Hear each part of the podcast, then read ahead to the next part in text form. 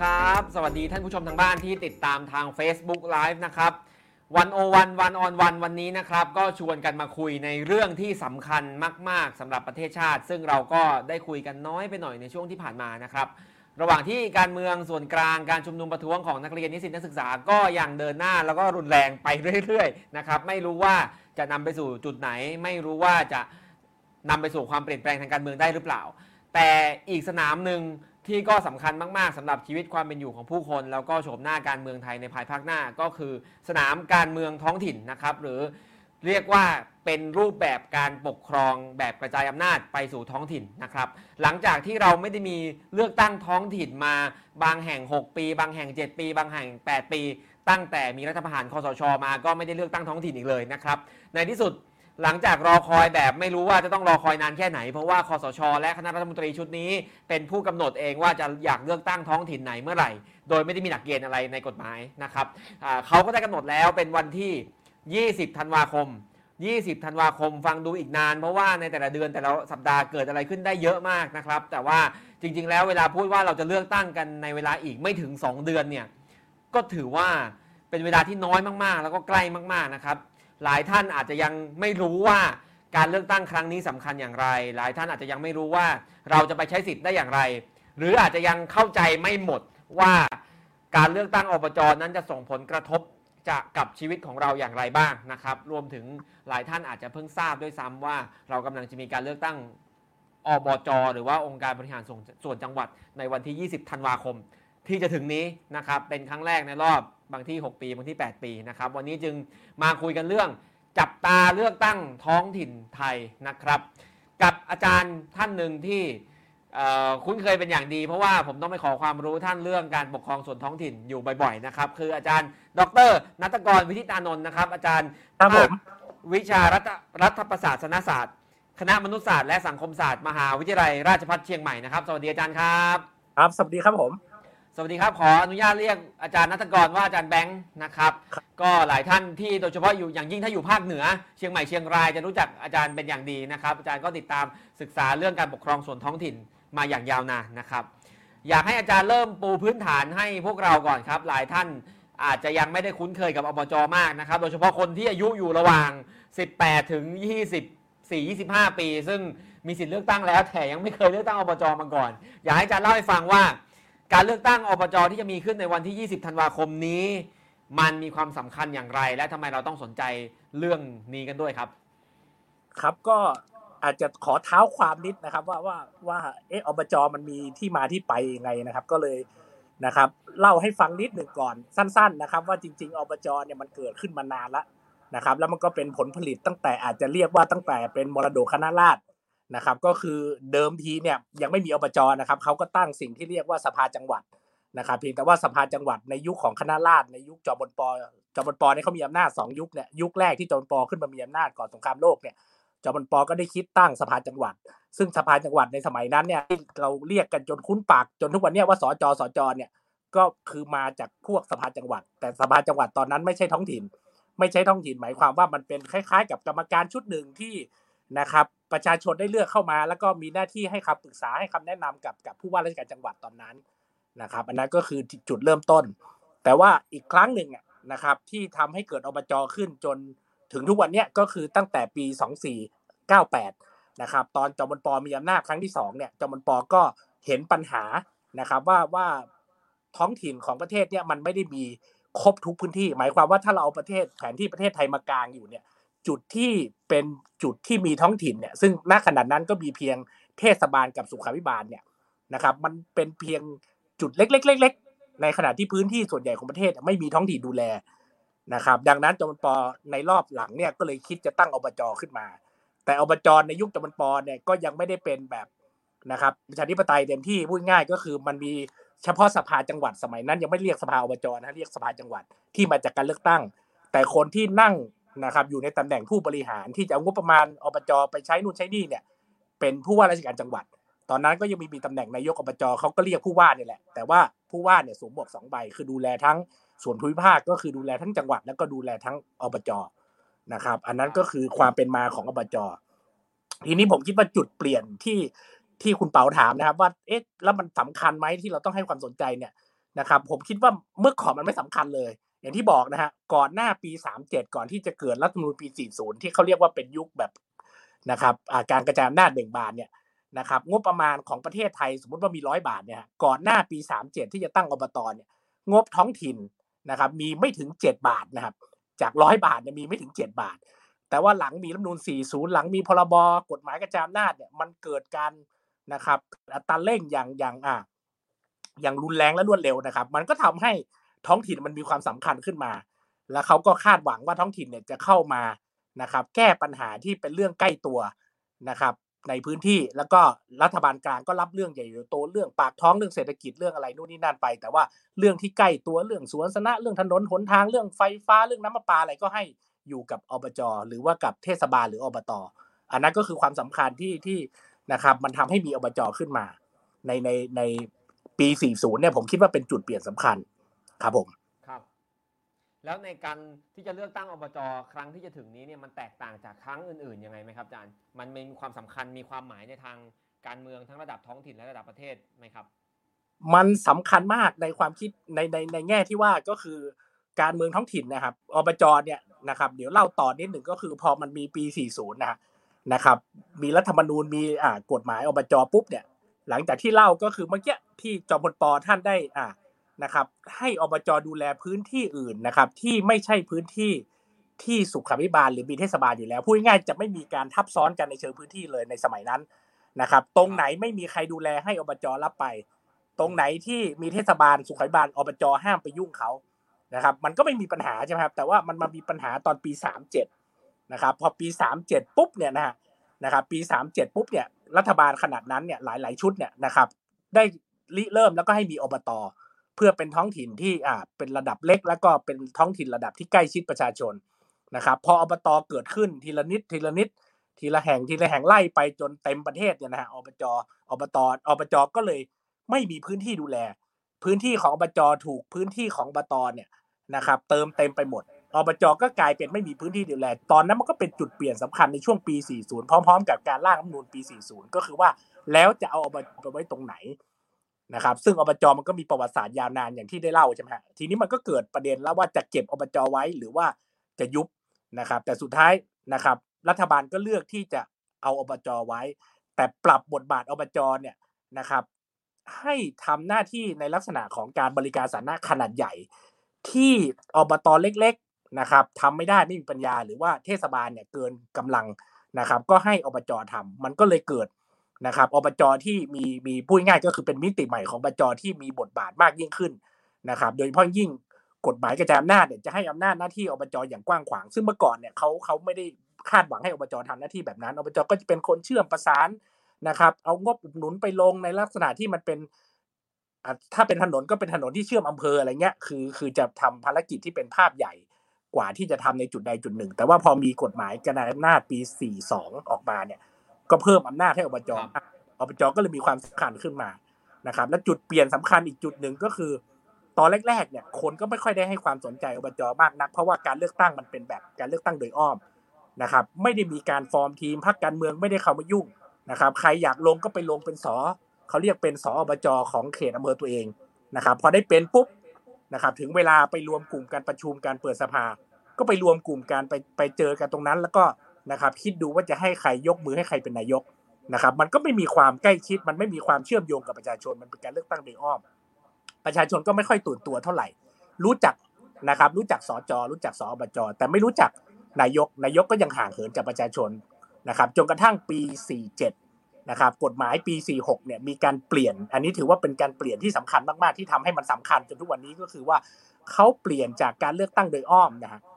ปลี่ยนมาเป็นการเลือกตั้งนายกอบจโดยตรง ในปี 47 ซึ่งปีนั้นเนี่ยคือมากคือกฎหมายออกปี 46 นะฮะแต่กว่าจะได้เลือกจริง ๆ ก็ประมาณเมษาปี 47 คือคักไม่ต่างจากคราวนี้คราวคราวนี้ยิ่งกว่านะฮะคราวนั้นเนี่ยเลือกพร้อมกันทั้งประเทศวันเดียวกันเลยเนี่ย 73 จังหวัดนะครับเลือกทั้งยกเรื่องทั้งสภาคล้ายๆ แบบเนี้ยแต่เลือกแค่ 73 จังหวัด เพราะว่ามีบางจังหวัดเนี่ยเขาเขายังไม่ถึงกำหนดเลือกเขาก็ต้องรอต่อไปอย่างเงี้ยนะนะครับ แต่ว่าครั้งเนี้ยจะพร้อมกันทุกจังหวัดยกเว้นกรุงเทพมหานคร นะครับ มันก็เลยทำให้อ่าการการเลือกตั้งครั้งนี้มันมีความสำคัญ และจุดที่มันน่าติดตามก็คือว่าการเลือกตั้งอบจครั้งนี้มันมันมันเกิดขึ้นหลังจากที่คอสชยึดอำนาจในปี 57 นะครับ แล้วก็ไม่ให้มีการเลือกตั้ง ใครเป็นก็ให้เป็นอยู่ไปอย่างนั้นแหละนะครับ มันก็ลากเวลายาวนาน ซึ่งถ้าเคยติดตามกันเมืองท้องถิ่นจะพบว่าในอดีตนะครับ ทุกครั้งที่มีการเลือกตั้งใหม่เนี่ยนะครับสามสิบเปอร์เซ็นของการของคนหน้าใหม่จะเข้ามาแทนคนหน้าเดิมเสมอ นะครับ อันนั้นก็คือคือสิ่งที่อ่ามันเคยเกิดขึ้น แต่ว่าพอมันทิ้งช่วงยาวๆเนี่ยนะครับ แล้วหลายคนที่เป็นคนเดิมเขาก็เลือกที่จะไม่ลงในคราวนี้อะไรเงี้ยครับมันก็เลยทำให้นะครับ การเมืองแต่ละพื้นที่มีสีสันมากอย่างยิ่งในรอบนี้ครับผมอืมซึ่งแต่ละพื้นที่สีสันมันก็จะต่างกันไป และรอบนี้เราเลือกพร้อมกันทุกจังหวัดนะครับ ยกเว้นครับกผมรุงเทพยกเว้นพัทยา แต่ว่าจังหวัดชลบุรีก็เลือกของจังหวัดชลบุรีใช่นะอาจารย์ใช่แต่ไม่มีงั้นก็พูดง่ายๆก็คือเขาเลือกเอาท้องถิ่นใหญ่ก่อน นะครับครับเขายังไม่ให้เลือกเทศบาลเขายังไม่ให้เลือกนะครับอบตรวมถึงเมืองอืมพัทยารวมถึงกรุงเทพมหานครที่เป็นท้องถิ่นรูปแบบพิเศษเขาก็เอาระดับจังหวัดก่อนอะไรเงี้ยซึ่งอันอื่นๆก็อาจจะได้เลือกในอนาคตแต่ยังไม่ทราบกำหนดเวลาเนาะครับอ่าอาจารย์นิดนึงช่วยปูพื้นฐานนิดหน่อยครับอ่าสำหรับเด็กไม่เด็กอะสำหรับคนอายุ 18 ถึง 25 เนี่ยไม่สมมุติว่าไม่เคยเลือกตั้งอบจหรือท้องถิ่นใด ๆ มาก่อนเลยเขาจะเจออะไรเขาเข้าไป ในคูหาเขาต้องเจอบัตรกี่ใบกากี่ช่องเลือกคนกี่คนเลือกตำแหน่งอะไรบ้างอาจารย์ปูพื้นฐานตรงนี้ให้หน่อยครับ ก็คือ ระบบมันง่ายผมถามนี่ไม่ใช่อะไรครับนะอผมบก็ไม่จรู้จริงๆเนี่ยมันง่ายก็คือว่าเราเราก็จะได้เลือกสองใบ ใบแรกเราก็จะเลือกนายกนะครับ อย่างเชียงใหม่เนี่ยมีผู้สมัครหกท่าน เราก็จะมีอยู่แค่หกเบอร์แล้วก็เลือกใบหนึ่งนะครับแล้วอีกใบหนึ่งจะเป็นผู้สมัครที่เป็นสมาชิกสภาอบจ ซึ่งแต่ละเขตก็ไม่เท่ากัน บางเขตนี่เป็นสิบสิบเลยนะฮะบางเขตก็มีสองสามคนก็ไม่ค่อยแข่งขันกันเท่าไหร่ บางเขตมีคนเดียวก็มี นะครับ ที่ผมไปไล่ดูของลำปางอะหลายเขตมีคนเดียวนะครับ มีคนเดียวมันก็จะมีเงื่อนไขว่าถ้าเขาจะชนะได้ก็ต้องแบบต้องชนะคะแนนไม่ผสมลงคะแนน ถ้าอืมถ้าชัดไม่ชนะคะแนนไม่ผสมลงคะแนนก็ต้องไปเลือกตั้งใหม่อะไรเงี้ยนะครับ อ่าทีนี้อันนี้ก็มีแค่สองใบง่าย ๆนะครับ แต่ว่าความสำคัญน่ะอย่างที่บอกก็คือว่ามันจะต่างเลือกตั้งระดับชาติ เยอะก็คือว่ามันจะไม่มีเลือกเลือกตั้งล่วงหน้าอ่านะครับอันเนี้ยอันเนี้ยคือสิ่งที่มันต่างจากเลือกตั้งระดับชาตินะครับครับและที่สำคัญก็คือ อ่ามันมันจะมีเรื่องการเสียสิทธิ์เหมือนกันแต่สิทธิ์ที่มันจะเสียเนี่ยมันไม่ใช่สิทธิ์ที่ที่มากเท่ากับสิทธิ์ของระดับชาตินะครับ สิทธิ์มันก็จะพูดง่ายคือไม่เป็นเลือกตั้งท้องถิ่น ก็จะกระทบเฉพาะสิทธิ์ของการเมืองท้องถิ่น จะไม่ไปกระทบถึงสิทธิ์การเมืองระดับชาติ สิทธิ์การเมืองท้องถิ่นก็จะมีพวกนะครับ เข้าชื่อเสนอข้อบัญญัติเข้าชื่อถอดถอน หรือว่าสิทธิ์ในการจะสมัคร ถ้าครั้งหน้ามีการเลือกตั้ง แล้วเราจะลงสมัครเนี่ยเราถ้าเราไม่ไปเลือกตั้งครั้งเนี้ยเราก็หมดสิทธิ์อะไรเงี้ยเขาก็จะตัดสิทธิ์เราถ้าเราไม่แจ้งเหตุ ครับว่าทำไมเราไปเลือกไม่ได้เนี่ยมันก็จะคล้ายๆกันอยู่ครับเพียงแต่ว่านะครับไอในรายละเอียดมันก็มีข้อต่างกันครับกับระดับชาติอาจารย์บัตรเลือกตั้งมีสองใบใบหนึ่งเลือกนายกอบจอีกใบหนึ่งเลือกสออบจอันนี้หรือสมาชิกครับผมองค์การบริหารส่วนจังหวัด ซึ่งทุกมันทำหน้าที่ต่างกันยังไงอาจารย์ก็มันก็จำลองระดับชาติมาเลยนะฮะนายกก็เลือกไปก็บริหารนะครับ ก็ไปคุมปลัดไล่ลงมานะครับ ก็ไปทำงบประมงงบประมาณนี่ก็เป็นหน้าที่นายกเข้าไปนะครับ บังคับใช้อ่า อนุมัติอนุญาตอะไรก็ว่าไปหน้าที่นายกนะครับ แต่สภาก็จะเป็นหน้าที่ในการอ่าตรวจสอบในการดูแลโดยเฉพาะยิ่งเรื่องงบประมาณนะครับ การครับทำแผนพัฒนาจังหวัดอะไรพวกเนี้ยต้องมาผ่านสภา จะไปกู้งงกู้เงิน จะเอาเงินสะสมออกมาใช้ก็ต้องมาผ่านสภา อย่างเงี้ย อันนี้ก็คือบทบาทสภาก็จะเป็นลักษณะตรวจสอบอืมนะครับ ซึ่งเราก็ไม่จำเป็นจะต้องเลือกอ่านายกนะครับ หรือคือเราเลือกแยกได้ เราเลือกนายกฝั่งหนึ่ง เราอาจจะเลือกสภาอีกฝั่งหนึ่ง เพื่อให้เกิดการค้าขานก็ได้ นะครับ มันไม่จำเป็นว่านายกจะอยู่ได้ โดยต้องมีเสียงสภาระบบมันจะเป็นระบบคล้ายๆประธานาธิบดีครับก็คือคือสภาเนี่ยนะครับ เสียงข้างมากอาจจะเป็นแบบอ่านะครับเป็นรีพับลิกันแต่ว่าประธานาธิบดีเป็นเดโมแครตอย่างเงี้ยมันเป็นไปได้ในในระบบท้องถิ่นไทย แต่ว่าระดับชาติมันไม่ใช่เพราะว่านะครับ เสียงของรัฐบาลมันต้องยึดโยงกับเสียงของอาสภาผู้แทนอะไรเงี้ยผมครับ ครับอาจารย์ตะกี้ถามสำหรับคนที่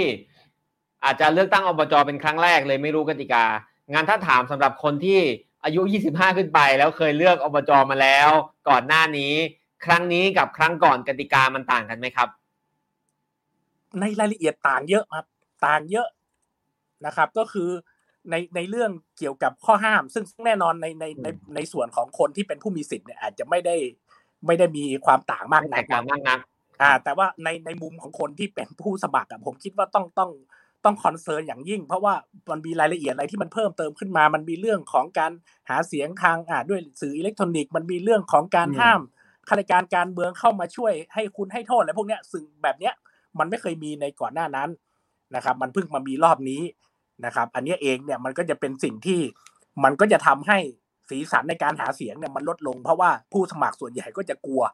นะครับทำอะไรก็กลัวว่าจะผิดไปหมด ดังนั้น มันก็จะไม่ค่อยเห็นป้ายค่อยเห็นการ หาเสียงที่ที่อ่ามันเมื่อเทียบกับครั้งก่อนๆที่เราเคยเห็นหรือแม้กระทั่งการเลือกตั้งสสเมื่อปีที่แล้วอะไรเงี้ยผมครับ อาจารย์ครับวันที่กำหนดออกมาเป็นวัน 20 ธันวาคมพร้อมกันทั้งประเทศ ซึ่งเป็นวันที่เรารอคอยมานาน เพราะว่ารัฐธรรมนูญกฎหมายเลือกตั้งท้องถิ่นกำหนดให้คอสช เป็นผู้กำหนดวันเลือกตั้งท้องถิ่น ซึ่งตอนที่ยังมีคอสช อยู่เขาก็ไม่กำหนดสักทีจนมาคณะรัฐมนตรีชุดนี้เป็นคนกำหนดออกมา วันที่ 20 ธันวา มีความหมายอย่างไรทำไมเขาถึงเลือกวันนี้ แล้วมันมีข้อดีข้อเสียยังไงครับ คือมันคือหนึ่งผมคิดว่าโจทย์ก็คือเขาต้องการเขาต้องการเลือกให้ได้ภายในปีนี้เนาะดังนั้นเขาก็ต้องหาวันลง ตอนที่เขาพูดเนี่ยเขามาพูดเอาเดือนอะไรแล้วเดือน เดือนเมื่อก่อนเดือนเดือนกันยานี่เอง มันก็จะต้องมีเวลาแค่หกสิบวันเท่านั้นนับจากที่เขาเขาอ่ากำหนดจะให้มีวันเลือกตั้ง มันก็ไปลงแค่เดือนธันวา ธันวาก็จะมีต้นเดือนช่วงหยุดยาวมีปลายเดือนช่วงอ่านะครับ ช่วงฉลองปีใหม่สิ้นปีอะไรก็ว่าไปเนี่ยเขาก็คงคิดว่านะครับคือเขาอาจจะคิดในแง่บริหารจัดการด้วยว่า อ่าถึงไม่แน่ใจว่ามันมีความคิดเบื้องลึกหรือเปล่า แต่ว่าในแง่บริหารจัดการก็คือมันอาจจะสะดวกที่สุดของข้าราชการที่นะครับ มีความพร้อมที่จะจัดงานในช่วงช่วงที่มันยังเป็นวันราชการอยู่ในในช่วงนั้น ก่อนที่มันจะมีหยุดยาวทั้งทั้งหัวทั้งท้ายอะไรเงี้ยนะครับ มันจะเป็นความอ่าความ แต่ว่าโจทย์ใหญ่มันก็คือว่ายังไงก็ต้องจัดให้ได้ในปีนี้เพราะเขาไปรับปากไว้แล้วนะครับเขาไปประกาศไว้แล้วเขาจะผ่อนคลายด้วยการให้มีเลือกตั้งอบจภายในปีนี้ ทีนี้พอตอนเขาประกาศเนี่ยมันก็ไม่มีไม่มีช่วงเวลาให้เลือกมากเวลาเหลือเยอะ ซึ่งอันนี้ก็หลายคนก็กังวลว่ามันจะทำให้คนเนี่ยนะครับ เพราะว่าคนเนี่ยเขาตั้งใจจะกลับบ้านไปปีใหม่นะครับ คือแน่นอนคนก็ต้องกลับไปเยี่ยมบ้านเที่ยวอยู่แล้วแต่ว่าเราไม่ได้กำหนดวันเลือกตั้งในช่วงที่เขาจะกลับบ้านนะครับ แล้วก็การเลือกตั้งล่วงหน้า อะไรเงี้ยครับ มันก็ทำให้มันก็สองจิตสองใจหลายคนต้องแบบอ่าต้องแบบอินจริง ๆอะเขาถึงเลือกกลับบ้านก่อนแล้วก็ปีใหม่ยอมไม่กลับอะไรเงี้ยเพราะว่าค่าเดินทางเดินทางมันก็มีเป็นภาระของของนะครับ คนที่จะกลับบ้านอยู่อะไรเงี้ยเขาก็ต้องคิดหนักว่าเขาจะเขาจะกลับไปฉลองปีใหม่หรือว่าเขาจะกลับไปเลือกตั้งแล้วปีใหม่เขาแล้วก็ไม่ไปแล้วอะไรเงี้ยผมแต่ว่าโดยโดยครับตัวเลขของของคนไปเลือกตั้งท้องถิ่นนี่ไม่ไม่ไม่สูง นะครับเทียบกับระดับชาติไม่ได้เลยนะครับเคยมีข้อมูลเนาะคือคือมันมีข้อมูลเฉพาะปี 47 ที่มันเลือกพร้อมกันหมดเนาะหลังนั้นมันต่างคนต่างเลือกมันจะไม่พร้อมกันแล้วผมต้องไปดูเป็นแห่งๆไปแล้วว่าแต่ละที่เขาเปอร์เซ็นต์เท่าไหร่แต่ว่าโดยรวมปี 47 ข้อมูลมันอยู่แค่ 60เปอร์เซ็นต์เองนะครับนะครับเมื่อเทียบระดับชาติซึ่งสูง60เปอร์เซ็นต์ไม่น้อยนะอาจารย์โอ้แต่เทียบระดับชาติอย่างผมยกตัวอย่างเชียงใหม่อย่างเงี้ยเชียงใหม่ระดับชาติครั้งหลังสุดเกือบ 80เปอร์เซ็นต์แต่เลือกตั้งท้องถิ่นครั้งหลังสุดแค่ 67เปอร์เซ็นต์ อ่า มันก็โอ้มีแค่แล้ว67เปอร์เซ็นต์โอเคครับครับเทียบกับไม่แน่ใจคือตอนนี้เนี่ยข่าวการเมืองเนี่ยมันก็อยู่ที่การชุมนุมอยู่ที่การแก้ไขรัฐมนูญเยอะกว่านะครับอาจารย์คือคนที่จะตื่นตัวรับรู้และเตรียมตัวไปเลือกอบจเนี่ย โอ้มันอีกเดือนกว่าเองก็ อาจารย์คิดว่าครั้งนี้คนจะไปหกสิบเจ็ดเปอร์เซ็นต์ไหมอาจารย์ ไม่น่าถึง ไม่น่าถึงใช่ไหมคือหนึ่งมันมันมันเกี่ยวกับหลายอย่างเนาะมันก็เกี่ยวกับทั้งทั้งคนที่อยู่ต่างถิ่นแล้วก็การเลือกด้วยอะไรเงี้ย อันนี้อันนี้จะเป็นเปอร์เซ็นต์ส่วนใหญ่เพราะว่าหลายคนที่เขาย้ายถิ่น แต่ว่าเขาก็ไม่ได้ย้ายทะเบียนบ้านนะครับ ถ้าจะเลือกเขาก็ต้องกลับมาเลือกที่ที่อ่าที่ภูมิลำเนาเดิมอะไรเงี้ยซึ่งคนกลุ่มเนี้ยผมก็คิดว่าก็โอกาสที่จะกลับมาก็ลำบากเพราะอย่างที่บอกว่ามันมีปิดยาวทั้งหัวทั้งท้ายอยู่อะไรเงี้ยครับผมนะครับต้องอินจริงๆอะต้องแบบเห็นความสำคัญการเมืองต้องจริงถึงอะยอมกลับเพิ่มอีกอาทิตย์หนึ่งเพื่อจะมาเลือกตั้งโดยเฉพาะอะไรเงี้ย ครับผมก็ฝากทุกท่านนะครับที่ติดตามชมรายการอยู่นะครับ เดือนธันวาคมเรามีนัดกัน 20 ธันวาคือเลือกตั้งท้องถิ่น แต่อย่างที่อาจารย์แบงค์ว่าก็คือว่า หลังจากนั้นอีกไม่กี่วันก็จะหยุดยาวปีใหม่แล้วนะครับ แล้วก็จริงๆ เรายังมีหยุดยาวก่อน 20 ก็คือเขาหยุดชดเชยวันพ่อวันที่ 5 เนี่ยแทนที่จะไปหยุดวันที่ 7เขาก็เลยให้ไปหยุดยาวเป็น 10 11 12 13 หยุดยาว 4 วันไปแล้ว แล้วก็มีเลือกตั้งท้องถิ่นอยู่ตรงกลางหลังจากนั้นหยุดยาวปีใหม่อีกนะครับ ดังนั้น ใครที่ประสงค์จะไปใช้สิทธิ์เลือกตั้งอบจวันที่ 20 20 ธันวาคม ต้องวางแผนการเดินทางดีๆนะครับ ว่าคุณจะหยุดวันไหนวางแผนวันลาดีๆนะครับไม่งั้นเดี๋ยวจะเสียสิทธิ์ไม่ได้ไปเลือกตั้งอีกนะครับถ้าเกิดว่าใครที่มีคำถามอะไรนะครับที่สงสัยเกี่ยวกับการเลือกตั้งท้องถิ่น โดยเฉพาะอย่างยิ่งที่จะถึงนี้นะครับ ก็ comment เข้ามานะครับ ทิ้ง comment ไว้นะครับ หรือมีอะไรอยากร่วมแสดงความคิดเห็น เกิดอะไรขึ้นบ้างในพื้นที่ในจังหวัดของตัวเองในช่วงที่กำลังหาเสียงตอนนี้นะครับ ก็ comment ทิ้งไว้นะครับ เดี๋ยวเราจะเอามาอ่านเอามาดูกันช่วงท้ายรายการนะครับ ตอนนี้ขอถามอาจารย์ต่ออีกครับอาจารย์มีเยอะเลย อาจารย์ครับผมอยากรู้ว่า ตอนนี้เท่าที่อาจารย์พอจะเห็นตัวผู้สมัคร ซึ่งอาจารย์ก็อาจจะไม่ได้ดูทั้งประเทศนะมันไม่ไหวมันเยอะมาก แต่เท่าที่อาจารย์เห็นเนี่ย แนวโน้มการแข่งขันมันเป็นอย่างไร เราเห็นไหมว่าทางพรรคพลังประชารัฐหรือว่าคอสชเองเนี่ยก็พยายามจะส่งคนของตัวเองเข้ามานอกจากยึดครองสภารัฐสภาได้แล้วยังจะเอาสภาท้องถิ่นด้วย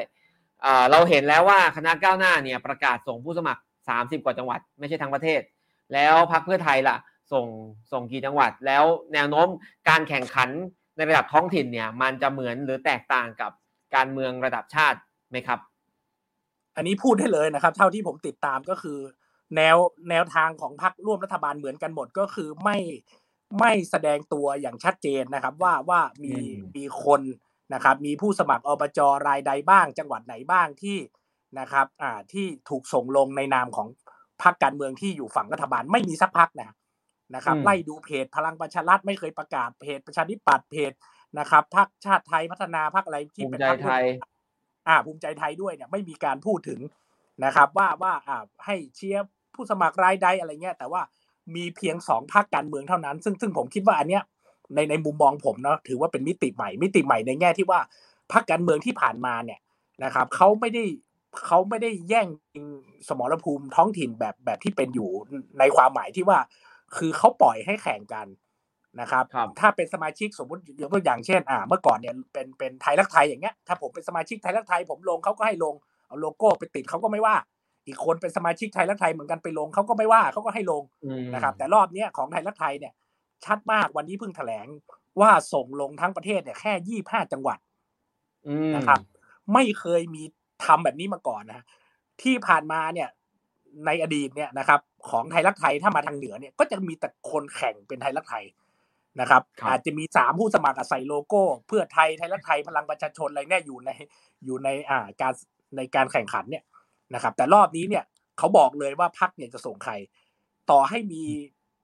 นะครับ ผู้สมัครที่เขามีความเชื่อมโยงกับพักเหมือนกันเนี่ย ถ้าพักไม่ได้ประกาศให้ส่งก็ใช้ไม่ได้เนาะเพราะงั้นมันก็จะโดนร้องเรียนเรื่องแอบอ้างเรื่องอะไรเงี้ย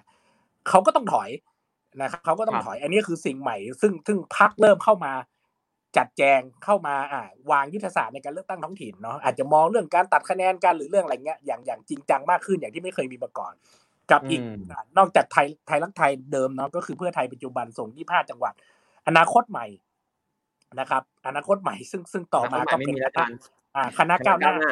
นะครับคณะก้าวหน้าส่งสี่สิบเอ็ดจังหวัดนะครับ กระจายของเพื่อไทยเนี่ยไม่ส่งใต้นะฮะนะครับ เพื่อไทยเนี่ยจะเน้นเลยพูดง่ายก็มีกลางเหนืออีสาน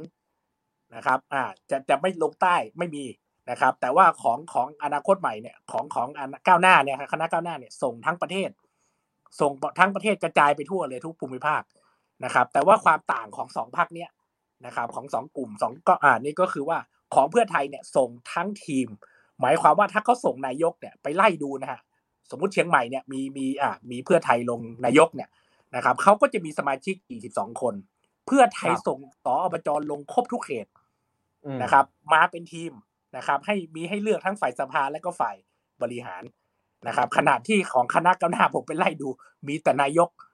นะครับ แต่ระดับสอบจเนี่ยมีบ้างนะครับ แต่ไม่ได้ครบนะครับ ไม่ได้ครบทุกเขตนะครับ บางเขตบางจังหวัดก็ไม่ได้ส่งสอบจได้ซ้ำแต่ส่งระดับนายกอบจอย่างเดียวนะครับ อันนี้ก็คือคือความต่างของของสองพักที่เห็น แต่ว่าของรัฐบาลยืนยันเลยว่าไม่มีการ ไม่มีการแถลงอย่างเป็นทางการว่าว่าสนับสนุนใด แต่ว่าคนในพื้นที่จะรู้ดี อันนี้ต้องถามผู้ชมด้วยว่าอะเราอยู่พื้นที่เรารู้ไหมว่าพักไหนหนุนใครอยู่ เพราะว่าอย่างบางจังหวัดเนี่ยเป็นน้องชายของรัฐมนตรีในนามพักพลังประชารัฐอย่างเงี้ย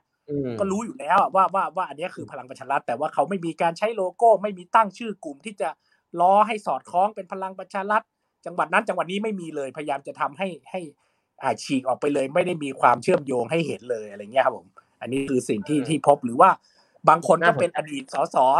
นะเพิ่งลงสมัครให้พลังประชารัฐเมื่อเมื่อปีที่แล้วเนี่ย แล้วก็สอบตกเป็นสสสอบตก แต่มีคะแนนเป็นก้อนใหญ่อยู่ ก็มาลงนายกอบจ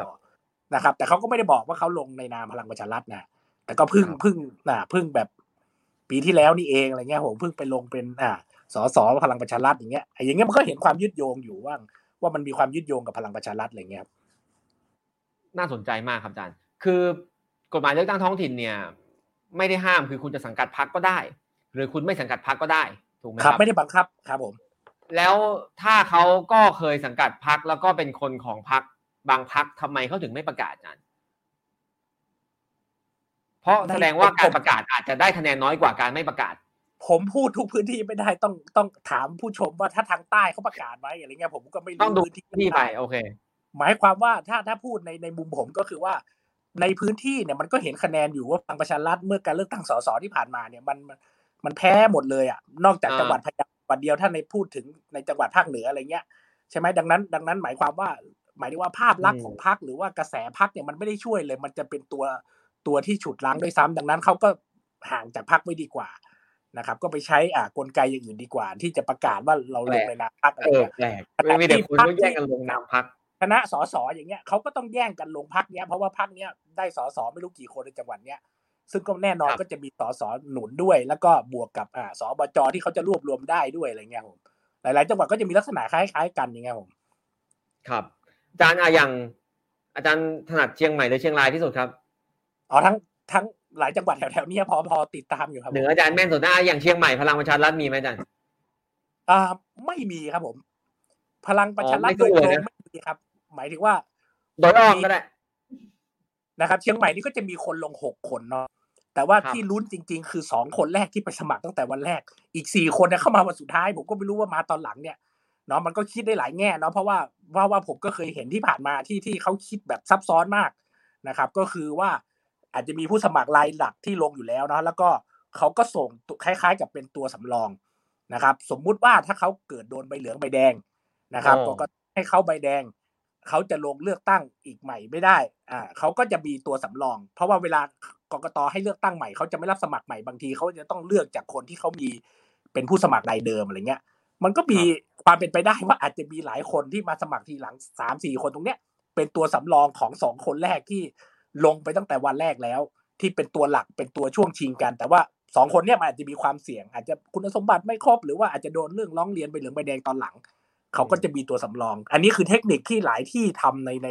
ในหลายจังหวัดที่ผมเคยพบมาเนี่ยผมถ้ามันมีเกิดอุบัติเหตุขึ้นปุ๊บเขาก็มีตัวเลือก ถ้าต้องมีเลือกตั้งครั้งใหม่เนี่ยเขาก็จะเทคะแนนให้ไปทางนี้อะไรเงี้ยผมเออวุ่นวายเว้ยจารคือก้าคือวหเชียงใหม่น้ามีมีเชียงใหม่เนี่ยไม่มีก้าวหน้าก้าวหน้าเพิ่งออก กลุ่มคณะก้าวหน้าเชียงใหม่เพิ่งประกาศอย่างเป็นทางการว่า ถ้าใครบอกว่าลงก้าวหน้าที่เชียงใหม่ไม่ว่าสอบจหรือนายกคือแอบอ้าง ก้าวหน้าไม่ไม่ไม่ส่งใครแม้แต่คนเดียวลงที่เชียงใหม่ ก้าวหน้ากับเพื่อไทยส่งซ้ำกันไหมอาจารย์ถ้าแข่งกันไหมทางเหนืออ๋อผมผมนับจังหวัดอยู่เนาะมีมีส่งซ้ำประมาณสิบสองจังหวัดอ๋ออ่าอืมหมายถึงว่าไอ้จากยี่ห้านะจากยี่ห้ากับจากสี่สิบเอ็ดเนี่ย มีชนกันอยู่ประมาณสิบสองจังหวัดนะครับสิบสองจังหวัด อ่า แต่ว่าทางทางเหนือเนี่ยก็จะมีทางแถวผมเนี่ยจะมีชนกันแค่ที่แพร่ นะครับที่แพร่ก็จะมีเบอร์อ่ามีมีของนะครับอนาคตใหม่ของของคณะก้าวหน้าเนี่ยเนาะกับของเพื่อไทยที่ชนกัน นอกนั้น ในในทางเหนือจะไม่ชนแม้กระทั่งที่พะเยาก็มีการหลีกให้กันก็คือไทยไม่ส่งที่พะเยานะครับ แต่ว่าคณะก้าวหน้าลงที่พะเยาครับอาจารย์ฟังดูแล้วก็แต่ละพื้นที่ก็ต้องติดตามเป็นอ่าด้วยด้วยบริบทแตกต่างกันไปเนาะว่าใครจะได้ใครจะมาใครจะแข่งกันหรือไม่สูสีอย่างไรอาจารย์งั้นผมถามว่าแล้ว คอสชเนี่ยซึ่งก็ดูเขาสืบทอดอำนาจทางการเมืองอย่างชัดเจนนะครับ แล้วสมัยก่อนเนี่ยเขาก็แช่แข็งท้องถิ่นไว้นาน ใครที่เป็นนักการเมืองท้องถิ่นที่เขารู้สึกว่า ไม่ไว้วางใจ เขาก็มีระบบตรวจสอบแล้วโฮไว้ไม่ไม่ยังไม่ให้ปฏิบัติหน้าที่ชั่วคราวไปตรวจสอบทุจริตอะไรก่อน แล้วมาถึงวันนี้เขายังพยายามสืบทอดอำนาจผ่านระบบการเลือกตั้งท้องถิ่นด้วยไหมหรือผมรวมถามรวมด้วยว่า จริงๆแล้วมันจำเป็นไหม หรือว่าเขาครอบครองอำนาจในสภาหลักด้วยสวได้แล้วเขาก็ไม่ต้องไม่ต้องพยายามมาแข่ง ไม่ต้องมาพยายามเอาชนะท้องถิ่นก็ได้ครับ ผมคิดว่าถ้าเขามองท้องถิ่นเขามองท้องถิ่นเป็นฐานของการเมืองระดับชาติที่ที่ทุกคะแนนในการเมืองระดับชาติมันมีความหมายนะเพราะว่ามันเอาไปนับรวมเป็นระบบของอ่าบัญชีรายชื่อ ระบบจัดสรรปันส่วนอะไรเนี่ย ดังนั้นในในมุมของผม ผมก็คิดว่า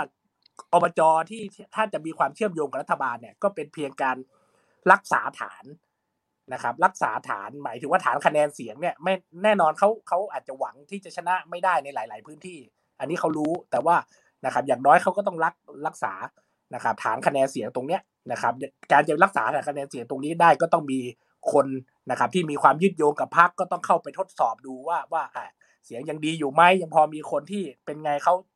นะครับตอบรับกับรถนโยบายรัฐบาลดีบ้างหรือเปล่าอะไรเงี้ยมันก็จะพอประเมินได้ในรอบปีที่ผ่านมาอะไรเงี้ยปีกว่าอะไรเงี้ยผม คือตอนเนี้ยเท่าที่ฟังอาจารย์เนี่ยก็คือถ้าผมไม่ได้อยู่ในพื้นที่นั้นๆเนี่ย ผมก็อาจจะไม่รู้หรอกว่าผู้สมัครคนไหนเป็นคนของใครนะครับใช่มันก็ใช่ติดตาม มันก็ติดตามวิเคราะห์ยากนิดนึงทีนี้เราควรจะติดตามการเมืองท้องถิ่น เพื่อสะท้อนการเมืองระดับชาติได้ไหมสมมติผลออกมา เขตนี้คนนี้ได้คนนี้ได้คนนี้ได้เนี่ย แล้วสุดท้ายมันจะมีความหมายอะไรต่อการเมืองระดับชาติไหมผมจะดู ผมจะเข้าใจมันได้ไงอาจารย์ที่ผ่านมามันเป็นทางเดียวกันเนาะหมายความว่า คือผมก็ไม่ได้แต่ไปไปวิจัยทั้งประเทศนะผมก็ดูในแถวแถวแปดจังหวัดของภาคเหนือเนี่ย คือมันเป็นทางเดียวกันหมายความว่า มันไม่เคยมี มันเคยมีเนาะแต่ว่าในในระยะหลังตั้งแต่มีการเมืองเรื่องสีเสื้อเนี่ยพูดง่ายๆตั้งแต่หลังรัฐประหารปีครับสี่เก้าการเลือกตั้งท้องถิ่นเนี่ยระดับใหญ่ๆนะระดับเทศบาลนครระดับอบจกับการเลือกตั้งระดับชาติสัมพันธ์กันมาตลอด สัมพันธ์กันมาตลอดหมายความว่ามันเทไปทางเดียวกัน มันถล่มทลายไปทางเดียวกัน สมมุติว่าเป็นเพื่อไทยก็เพื่อไทยทั้ง จังหวัดพูดง่ายๆก็คือยกกันไปหมดอะไรเงี้ยซึ่งอันเนี้ยผมคิดว่ามันมันทำลายการเมืองท้องถิ่นเนาะผมเสียดายเนาะหมายความว่า คือตอนตอนในอดีตเนี่ยมันควรจะแข่งกันที่ที่นโยบายนะครับ หมายความว่าเราเลือกตัวบุคคลได้เนาะโดยที่เราไม่ต้องไม่ต้องเลือกไม่ต้องคิดมากว่าบุคคลเนี่ยเขาอยู่พักอ่าที่ที่เป็นฝ่ายค้านบุคคลที่อยู่พักรัฐบาล แล้วก็ถ้าคนเนี้ยเขาเขามีไอเดียดีๆที่ที่จะทำเพื่อพัฒนาจังหวัด แล้วเขาก็อ่ามีความกล้ามีความไรอาสามาตรงเนี้ย เราก็ควรจะเลือกเขาโดยที่ไม่จำเป็นว่าเขาจะมีนะครับเขาจะอยู่ฝ่ายค้านหรือรัฐบาลอะไรเงี้ยแต่พอหลังปีหลังตั้งแต่ปี 49 เป็นต้นมาเนี่ย ไอประเด็นพวกเนี้ยมันถูกลดทอนเลย มันเหลือพูดง่ายภาษาของผมตอนนั้นผมเรียกว่าถ้าเป็นทางเหนือนี่เขาใช้คำผมใช้คำว่าแข่งกันแดงอะหมายความว่าแข่งกันแดงแข่งกันแดงแข่งกันแดงแดงคือแดงใครแดงเข้มกว่ากันอะอ่าเอาหมายความว่าอ่าหมายถึงว่าทุกคนเนี่ยเพื่อไทยหมดอะไรเงี้ยแต่ว่าใครจะแสดงให้ประชาชนเห็นว่าเนี่ย ฉันเพื่อไทยแท้ฉันเพื่อไทยที่ใกล้ชิดกับพรรคพรรคส่งฉันมาเพราะว่าที่ผ่านมาพรรคไม่เคยมีนโยบายแบบที่ผมบอกวันนี้ไงหมายถึงว่าเขาไม่เคยประกาศว่าเขาส่งใครลงไง ทุกคนก็สามารถอ่าอืมบอกได้ว่าตัวเองเป็นตัวแทนพรรคแล้วก็พรรคก็ปล่อยให้เขาไปแข่งกันอิสระเพราะว่าหนึ่งการที่พรรคเลือกข้างใดข้างหนึ่งพรรคก็กลัวว่า ถ้าเกิดสมมุติว่าทีทางคนนี้ไปแล้วก็คะแนนอีกกลุ่มก้อนที่เป็นของอีกคนหนึ่งอะพรรคก็จะเสียด้วยไหมพรรคก็พยายามจะวางตัวให้มันเป็นกลางในการแข่งขันในระดับท้องถิ่นอะไรเงี้ยอะอืม ซึ่งตรงเนี้ยพอพอมันเกิดปรากฏการณ์ตรงเนี้ยมันก็ทำให้เป็นว่าคนเนี่ยก็ไปเลือกเลือกที่อุดมการณ์ที่คนนั้นเขาสังกัด เลือกที่สีเสื้อที่คนนั้นเขาสวมมากกว่าที่จะดูว่าคนนั้นเขาจะทำเพื่ออะไรเพื่อท้องถิ่นอะไรเงี้ยแล้วซึ่งหลายคนครับก็อยู่มาเจ็ดแปดปีเนาะด้วยความที่เขาใส่เสื้อสีถูกอะ ถูกถูกแบบอ่าถูกใจชาวบ้านอะ ชาวบ้านก็เลือกแต่ว่าแปดปีเขาก็ไม่ได้ทำอะไรอย่างเงี้ยคือไม่ได้เห็นครับอะไรที่จับต้องได้ขนาดที่ ในหลายจังหวัดมีจริง ๆ ก็คือเป็นคนฝั่งตรงข้ามด้วยซ้ำพูดง่ายๆก็คืออาจจะอยู่ฝั่งรัฐบาลปัจจุบันด้วยซ้ำเขาเคยเป็นนายกมาก่อนเงี้ยแล้วเขาก็พัฒนาจังหวัดมีโครงการดีๆมากมาย ทั้งทั้งที่เขาไม่ได้อยู่สังกัดอุดมการณ์การเมืองเดียวกับที่ประชาชนส่วนใหญ่ชอบในพื้นที่อะไรอืเงี้ยมอืมแต่ว่ามันก็มีผลงานอะไรเงี้ย คนก็ครับแบบสัมผัสได้อะไรเงี้ยผม อันนี้ก็น่าเสียดายไงผมคิดว่ามันมันแยกได้หมายถึงว่าการเมืองระดับชาติ แต่ว่าพอเรามีปัญหาการเมืองวิกฤตการเมืองระดับชาติปุ๊บทุกอย่างมันถูกดึงเข้าไปเป็นเรื่องเดียวกันอะ ครับผม เออ น่าสนใจจังอาจารย์อ่าสังเกตดูป้ายได้ครับฮะถ้าได้อะไรนะครับถ้าได้มีโอกาสขึ้นลองดูป้ายอะมันจะไม่ค่อยอ่าหาเสียงเรื่องนโยบายอะแต่ว่า จะอะจะเอาประชาธิปไตยกลับคืนมาอะไรเงี้ยคือเอา นี่คือเรื่องของอบจนะอะไรเงี้ยมาตอนนี้ก็เป็นอย่างนั้นเนอะอาจารย์อืมครับเอิ่มผมไปเรื่องใหญ่ๆอีกสักเรื่องหนึ่งดีกว่าครับ ซึ่งคิดว่าอาจารย์เป็นคนที่ตอบคำถามนี้ได้ดีที่สุด เท่าที่ผมจะนึกได้ ในประเทศไทยนี่ก็คือผมอ่าหลายคนเนี่ยก็ติดตามการเมืองท้องถิ่น แล้วก็รู้สึกว่ามันน่าเบื่อหน่ายนะครับ ส่วนหนึ่งก็เพราะว่าข่าวที่มันออกมา คนก็จะรู้สึกว่าไอ้เรื่องตั้งท้องถิ่นเนี่ยมันเป็นเรื่องของผลประโยชน์ แล้วนักการเมืองท้องถิ่นเนี่ยก็คอร์รัปชันตรวจสอบไม่ได้เล่นพักเล่นพวก แล้วก็เขาก็รู้สึกอย่างเงี้ยสะท้อนออกมาจากข่าวที่ เดี๋ยวก็มีการยิงกันเอ่อพวกเวลาเลือกตั้งอบตอบจเนี่ยต้องยิงกันตายเต็มไปหมด มันก็เลยทำให้คนรู้สึกว่า เออเป็นเรื่องสกปรกไม่อยากเข้าไปยุ่งมากนัก อาจารย์มองไงครับ ครับ อันนี้คือคือที่ที่คุณเปาถามก็คือผมเคยทำวิจัยแล้วแต่ว่ามันมันเก่านะครับ เก่าก็หมายความว่าผมทำช่วงที่ช่วงหลังกระจายอำนาจใหม่ ๆ เลยทำไล่มาประมาณสิบปี ก็ประมาณทศวรรษหนึ่งแต่ว่ามันไปสิ้นสุดประมาณปีสี่สามเนาะหมายความว่าผมไม่ได้ทำวิจัยอันนี้มาสิบปีแล้วมันก็คือมันน่าจะได้รอบอีกรอบที่ผมจะทำแต่ว่า ในช่วงสิบปีแรกเนี่ยมันมันมีข่าวเต็มหน้าหนังสือพิมพ์เลยว่าเดี๋เดี๋ยยววแรนากยกคืออบสี่จสามถึงห้าสามนะครับอาจารย์ครับผม อ่าก็คือ43ถึงผม53ทำสี่สามถึงห้าสามอ่านะครับ แต่ว่ารอบหลังเนี่ยห้าสามถึงหกสามยังไม่ได้เริ่มอ่านะครับ ก็คือพบว่าเอาเข้าจริงเนี่ยเมื่อเทียบกับทั้งทั้งกับจำนวนนักการเมืองท้องถิ่นที่มันมีเป็นโอ้โหเป็นแสนแสนๆเนี่ยนะครับ คนที่ตายมันไม่มันเป็นหลักร้อยเนาะนะครับ ในรอบสิบสิบปีอะรวมกันมันเป็นแค่หลักร้อยเนาะ นะครับ มันไม่ได้เยอะมันอาจจะไม่ถึงมันเป็นระดับศูนย์จุดเปอร์เซ็นต์ไม่ถึงหนึ่งเปอร์เซ็นต์อะเนาะก็ยังแต่ว่าน้อยเวลาที่เราเห็นข่าวเนี่ยมันถูกตอกย้ำหรือว่าบางครั้งมันไปเกิดขึ้นกับคนที่เขาเป็นระดับสำคัญ เช่นนายกอบจเนี่ยเนาะอืมตำแหน่งนายกอบจนี่จะตายเยอะเหมือนกันเนาะมีที่นครสวรรค์ที่แพร่ที่นะครับ เข้าใจว่าอ่ามีหลายจังหวัดที่ที่เคยถูกยิงนะครับ แต่ว่ามันเกิดขึ้นถ้าเราเอามาดูเวลาช่วงเวลาที่ผมทำเนาะมันเกิดขึ้นในช่วงแรก ๆ เท่านั้นเนาะอืมหมายความว่า ยิ่งนานเข้านานเข้าช่วงพูดง่ายก็คือหลังจากที่กระจายอำนาจใหม่ๆอะเงินกำลังลงไปเลยการแข่งขันกำลังดูเดือดเนี่ยความรุนแรงมันสูงในช่วงแรก แต่พอให้ประชาธิปไตยมันทำงาน มีการเลือกตั้งบ่อย มีกลไกเนาะฟ้องศาลปกครองอะไรเงี้ยมีการสู้กันในในระบบนะครับใช้สภาอบจมาสู้กันอะไรเงี้ยมันก็ทำให้ไอตัวของความขัดแย้งที่มันกลายเป็นความรุนแรงเนี่ยมันค่อยๆ ลดน้อยลงไปอ่าแล้วก็ส่วนใหญ่ที่ผมเจอความรุนแรงมันเป็นความสัมพันธ์ความรุนแรงที่มันไปสัมพันธ์กับปัญหาสามจังหวัด คือพูดง่ายๆถ้ามาเจาะลึกดูเนี่ยอืมในความรุนแรงนักการเมืองที่มันเกิดขึ้นโดยส่วนใหญ่ของประเทศเนี่ยมันไม่ค่อยมีนะครับ แต่มันเกิดกระจุกในในในสามจังหวัดกับพื้นที่ภาคใต้ที่ค่อนข้างจะมีแบบมีลักษณะลักษณะแบบบุคลิกนักเลงแบบเฉพาะของภาคใต้อะนะครับ เช่น โดยเฉพาะยิ่งที่อ่าอย่างสตูลอะไรเงี้ยนะฮะพัทลุงเงี้ยนะฮะพวกนี้ก็จะมีความรุนแรงอะไรพวกนี้มากมีซุ้มนครมีซุ้มอะไรเงี้ยอ่าครับสงขลาอะไรพวกเนี้ยรวมถึงสามจังหวัดด้วยอะไรเงี้ยนะครับ แต่ว่าถ้าเกิดอีสานถ้าเกิดภาคกลางอะไรก็จะมี นะครับมีปะปลายมันจะไม่เกิดซ้ำในพื้นที่เดิมมันอาจจะมีสิบปีก็มีตายอยู่คนเดียวตลอดนะครับสิบปีในพื้นที่นั้นอะไรเงี้ยเมื่อเมื่อเราเอามาดูแล้วเราก็จะเห็นว่าจริง ๆ มันไม่ได้รุนแรงอย่างที่ที่ที่คนรู้สึกอ่าอาจารย์ใช้ภาษาแบบสิบอุ้ยสิบปีนี่ตายคนหนึ่งตายหลักร้อยนี่มันไม่ได้ฟังดูไม่รุนแรงตรงนี้อาจารย์ใช้ภาษาโอเคอาจารย์อธิบายต่อครับใช่ใช่หมายถึงว่าเพื่อให้เห็นภาพว่าว่ากับความรู้สึกเราที่รู้สึกว่าโอ้โหมันตายวันเว้นวันตายอะไรเงี้ย แต่ว่าอ่าอันนี้เราดูยาวนะเราดูยาว แต่เป็นว่าอ่าพอถึงปีห้าสามเนี่ยมันก็ลดน้อยลงแล้วใช่ไหมครับอ่าพอถึงปีห้าสามก็คือมีเลือกตั้งมาสักสองรอบสามรอบเนี่ยก็จะลดน้อยลง ถึงปีหกสามซึ่งมันมันถูกหยุดด้วยรัฐประหารปีสี่เก้าด้วย ด้วย โอเคอ่าโอมันเคก็ได้เลือกกันพอกี่รอบก็ไม่รู้มันก็เลยใช่ แต่ว่ารอบนั้นเนี่ยเขาไม่มาแตะท้องถิ่นนะฮะหมายความว่านะครับยึดอำนาจปุ๊บอาทิตย์หน้ามีเลือกตั้งก็ปล่อยเลือกตั้งท้องถิ่นดำเนิเลือนกไปตั้งไปการอ่ามามายุ่งเกี่ยวกับท้องถิ่นเลยตอนนั้นอ่าครับ โอเค แต่ตอนนี้ไม่ได้เลือกมาสักพักแล้ว เราก็จริงๆเราก็ไม่ได้เห็นข่าวว่ามีการ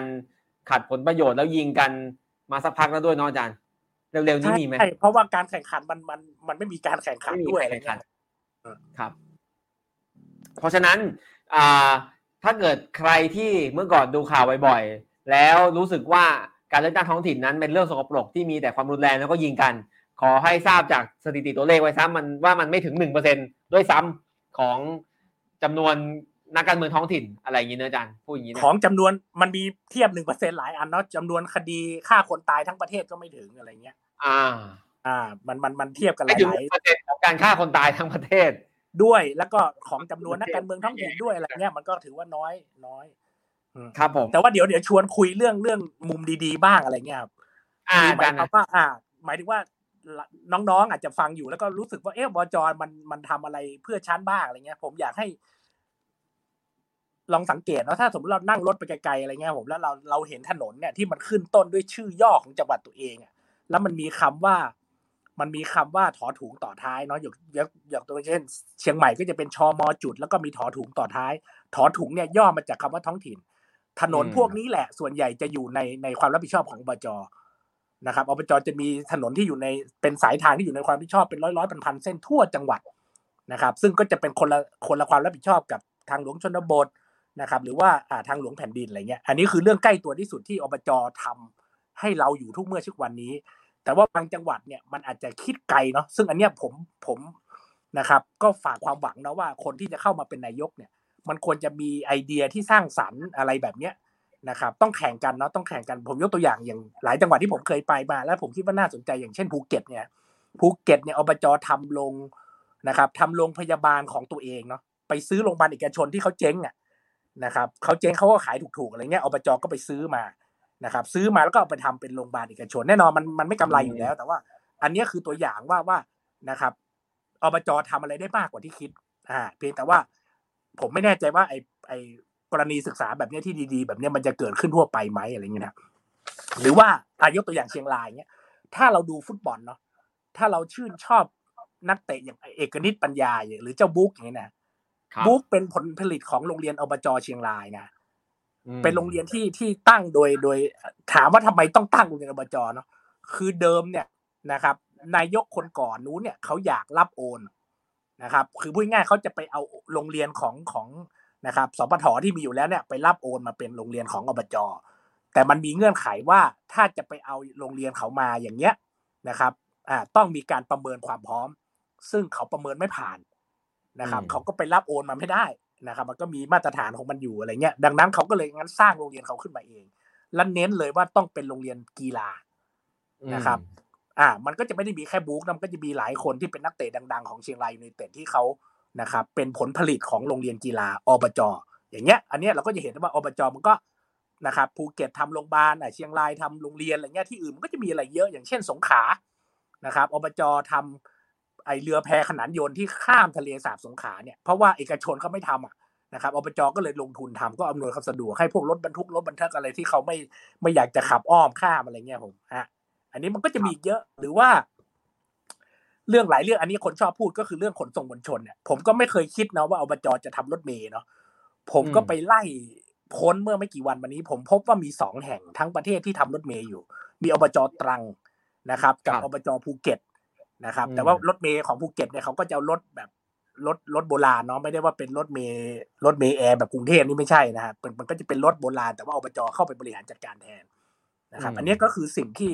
ที่มันเป็นอ่ามันเป็น บริการสาธารณะใกล้ตัวที่หลายคนอาจจะเคยได้นะครับ ใช้บริการจากอบจ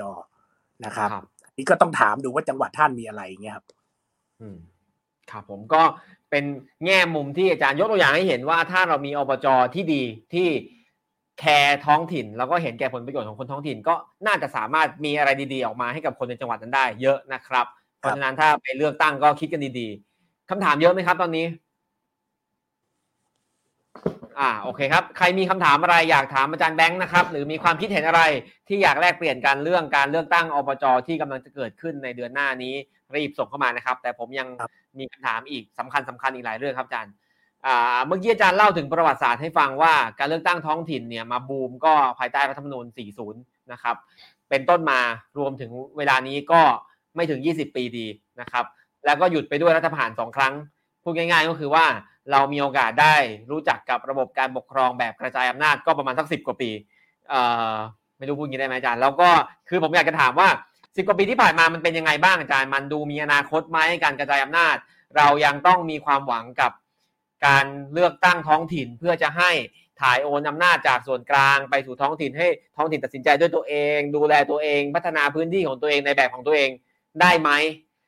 และถ้าไม่ได้มันยังมีอะไรต้องทำต้องแก้ไขกันอีกบ้างครับอาจารย์ครับ ครับ ผมคิดเราต้องเข้าใจก่อนว่าว่ารัฐราชการรวมศูนย์ที่เราเราสร้างกันมาตั้งแต่สมัยรัชกาลที่ห้าจนอ่านะครับ เข้มแข็งอย่างยิ่งในปัจจุบันเนี้ยนะครับ มันจำเป็นอย่างยิ่งมันถึงเวลาแล้วเนาะมันที่มันจะต้องมันจะต้องอ่าคืนอำนาจนะครับหลายหลายเรื่องที่ที่เป็นอำนาจที่ส่วนกลางเอาไปเนาะมันเคยเป็นอำนาจเดิมที่ท้องถิ่นไม่ว่าจะเป็นในแง่ของชุมชน หรือว่าในแง่ของอ่านะครับ สถาบันศาสนาในอดีตอย่างเช่นวัดอย่างเงี้ยที่ที่เขาอ่าก็ต้องอ่าต้องคืนกลับไปนะครับ หลายเรื่องเนี่ยที่ที่ผมคิดว่า อันเนี้ยมันจะมันมันมันฝืนกระแสตรงนี้ไม่ได้ เพราะว่าปัญหาก็คือว่าตัวของส่วนกลางเองอะนะครับ มันไม่ได้ตอบพูดง่ายก็คือมันมันมันไกลเนาะนะครับ แล้วมันไม่ไม่ไม่สามารถจะอ่าเข้าใจทุกอย่างไม่ได้อะที่มันแตกต่างกันได้ ผมยกตัวอย่างง่ายๆ อันนี้เป็นตัวอย่างที่ผมผมเจอเจอแล้วผมรู้สึกว่าผมประทับใจมากก็คือว่า นะครับลองลองนึกถึงตำรวจเนาะตำรวจต้องมีงานจราจรนี่เป็นงานหนึ่งของตำรวจเนาะไม่ใช่ท้องถิ่นเนาะตำรวจจราจรนึกภาพตามนะปรากฏว่ามันมีครั้งหนึ่งที่มันมีนโยบาย คิดที่กรุงเทพนะโดยกรมตำรวจตอนนั้นผบตรคิดนโยบายเรื่องเกี่ยวกับอ่านะครับ เกี่ยวกับห้ามห้าม ผมจำไม่ได้ห้าม ห้ามเสียบห้ามปาดห้ามอะไรไม่รู้กี่ห้ามไม่รู้นะนะครับ ห้ามอะไรห้ามฝ่าห้ามอะไรเงี้ยเนาะปรากฏว่าป้ายเดียวกันที่กติดตั้งที่กรุงเทพเนี่ยนะมาติดตั้งอยู่ที่อำเภอหนึ่งที่เชียงราย ปรากฏว่าอำเภอนี้ไม่มีไฟแดงนะ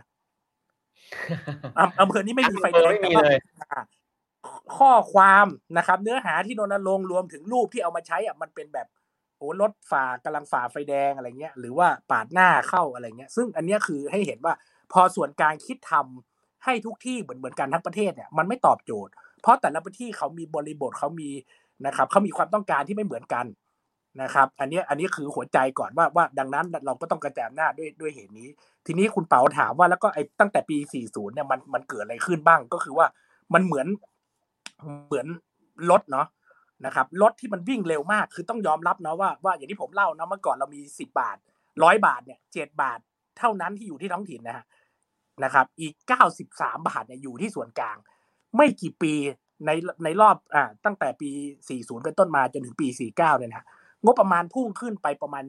นะครับเป็น27เจ็ดเนาะยี่บเจ็ดจากร้อยนะจากเจ็ดเนี่ยขึ้นไปเป็นยี่สิบเจ็ดนะครับเงินประเทศนี้มีร้อยบาทยี่บเจ็ดบาทอยู่ที่ท้องถิ่นนะครับอำนาจหน้าที่ก็มีมากขึ้นเป็นเงาตามตัวนะครับ คนก็มีเพิ่มขึ้นเนี่ยท้องถิ่นทำอะไรให้ได้เยอะมากนะครับ อันนี้ก็คือสิ่งที่มันเกิดขึ้น แต่ทีนี้พอเกิดขึ้นปุ๊บนะครับสี่เก้าทำอะไรนะครับ พอมีรัฐประหารคอปคอตอนนั้นคอมชตอนนั้นเข้ามาปุ๊บกฎหมายแรกที่สนชชุดคอมชแก้ก็คือ ไปยับยั้งการเร่งรัดการอ่าถ่ายโอนงบประมาณเนาะให้เพิ่มจาก 27 ให้เป็น 35 ให้ได้ปี 49 ซึ่งไม่ทันนะครับรัฐบาลทักษิณเจอด่าเยอะมาก เพราะว่ามีทางเดียวที่จะทำให้ทันก็คือคุณต้องเอาสถานีอนามัยทั้งประเทศนะครับ ยกให้ท้องถิ่นเลย ไปทั้งสถานีอนามัยพร้อมคนนะครับ รวมถึงงบนะครับ แล้วก็ ยกโรงเรียนขนาดเล็กโรงเรียนประถมโรงเรียนอะไรเงี้ยยกให้ท้องถิ่นไปเลย ถ้าทำทั้งสองอย่างเนี้ยถึงจะทำให้งบท้องถิ่นมันถึง 35%ได้ในปี 49 รัฐบาลรัฐประหารเข้ามารู้เลยว่าทำไม่ได้แน่ แก้กฎหมายนี้เป็นดับแรกแล้วก็บอกว่านะครับสามสิบห้าเปอร์เซ็นยังเป็นเป้าหมายที่ต้องไปให้ถึง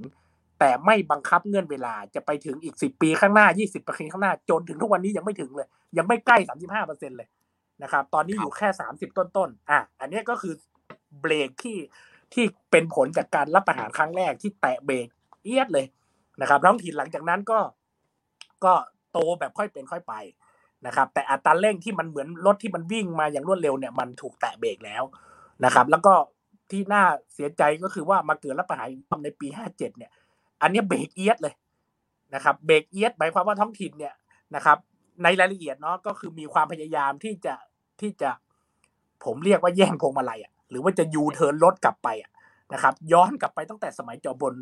นะครับ น่าจะจอมพลสฤษดิ์อะไรเงี้ยก็คือมีความพยายามที่จะเอาสมาชิกจากการแต่งตั้งเข้าไปแทนในตอนแรกนะครับพูดง่ายก็คือคนที่เป็นอ่าถ้าที่ไหนครบวาระคนที่เป็นสอทออยู่ เป็นสอบตอยู่ก็ให้ออกไปให้หมด แล้วก็ใช้ระบบนะครับสรรหาเอาข้าราชการระดับซีปงซีแปดที่อยู่ในจังหวัดเนี่ยมานั่งเป็นสภาแต่งตั้งแทน แต่ขอสชทำข้อเนี้ยได้ไม่นานเนาะทำได้ไม่ถึงครึ่งปี เกิดกระแสต่อต้านสุดท้ายเลิก ใช้ม .44 ครั้งแรก ที่คอสชเข้ามาก็เอาม .44 มาแก้เรื่องนี้นะครับ มาแก้เรื่องนี้ก็คือบอกว่าอ้าวตามนะครับสอบจสอทอที่ไหนที่ไล่เขาออกไปเนี่ยกลับเอาเชิญเขากลับมารับตำแหน่ง แล้วก็เอาพวกแต่งตั้งเนี่ยอ่าก็ขอกลับไปแต่งตั้งก็ให้กลับไปอยู่ที่อยู่ทางของตัวเองไม่ต้องมายุ่งนะครับ แล้วก็ให้คนที่เป็นนายกเนี่ยเป็นต่อไปเรื่อยๆ จนทุกวันเนี้ยนะครับ คนไหนที่มีปัญหาหน่อยเขาก็จะใช้ม .44 หยุดการปฏิบัติหน้าที่ก็จะมีบางคน พอหยุดปุ๊บคนที่จะมาเป็นแทนก็จะมาเป็นประหลัดนะครับปประหลัดก็จะมาอะนะครับ รักษาราชการแทนทำหน้าที่แทนอะไรก็ว่าไป อันนี้ก็คือสิ่งที่ที่เป็นการแตะเบรกอย่างแรงนะครับ ในในรอบหลัง แต่มันไม่ได้มีแค่นั้น มันมีในเรื่องรายละเอียดมากมายนะครับ รายละเอียดที่ว่าก็คือมีความพยายามที่จะเปลี่ยนท่อเงิน นะครับหมายความว่าเมื่อก่อนงบเนี่ยเวลานักการเมืองเนี่ยเวลาเขาจะเอางบลงพื้นที่เนี่ยเขาจะให้งบผ่านท้องถิ่น มีใช้ท้องถิ่นเป็นหลักเพราะว่าแน่นอนมันเป็นเรื่องเครือข่ายการเมือง แต่พอเป็นคอสชปุ๊บเนี่ยเขาก็จะไปผ่านระบบราชการโดยเฉพาะยิ่งราชการส่วนภาค ไม่ว่าจะเป็นงบจังหวัด ไม่ว่าจะเป็นงบตำบลละห้าล้านอะไรตรงนั้นอะก็คือเปลี่ยนการเปลี่ยนท่อของงบประมาณที่เคยผ่านท้องถิ่นเนี่ยก็เปลี่ยนไปที่นะครับ เปลี่ยนไปที่อ่าระบบราชการแทน นอกนั้นมันก็จะมีรายละเอียดเยอะ แต่ว่าเรื่องการจัดสอบเมื่อก่อนแต่งจังจังหวัดสอบกันเองอะไรก็รวมอำนาจสอบที่สวนกลางอะไรเงี้ยซึ่งซึ่งอันนี้มันมีรายละเอียดแต่ว่าโดยรวมสิ่งที่เกิดขึ้นในการแตะเบรกเอียดรอบนี้ก็คือว่านะครับมีความพยายามลดทอนอำนาจของท้องถิ่น แล้วก็รวมศูนย์อำนาจเข้มข้นขึ้นนะครับในในในรอบหลังเนี่ยนะครับแต่ว่ามันก็ไม่ได้เป็นการเปลี่ยนในเชิงโครงสร้างนะครับกฎมงกฎหมายนะครับคอสชพูดตั้งแต่แรกนะครับพลเอกประยุทธ์พูดเลยบอกว่าจะยุบอบต จะยุบอบต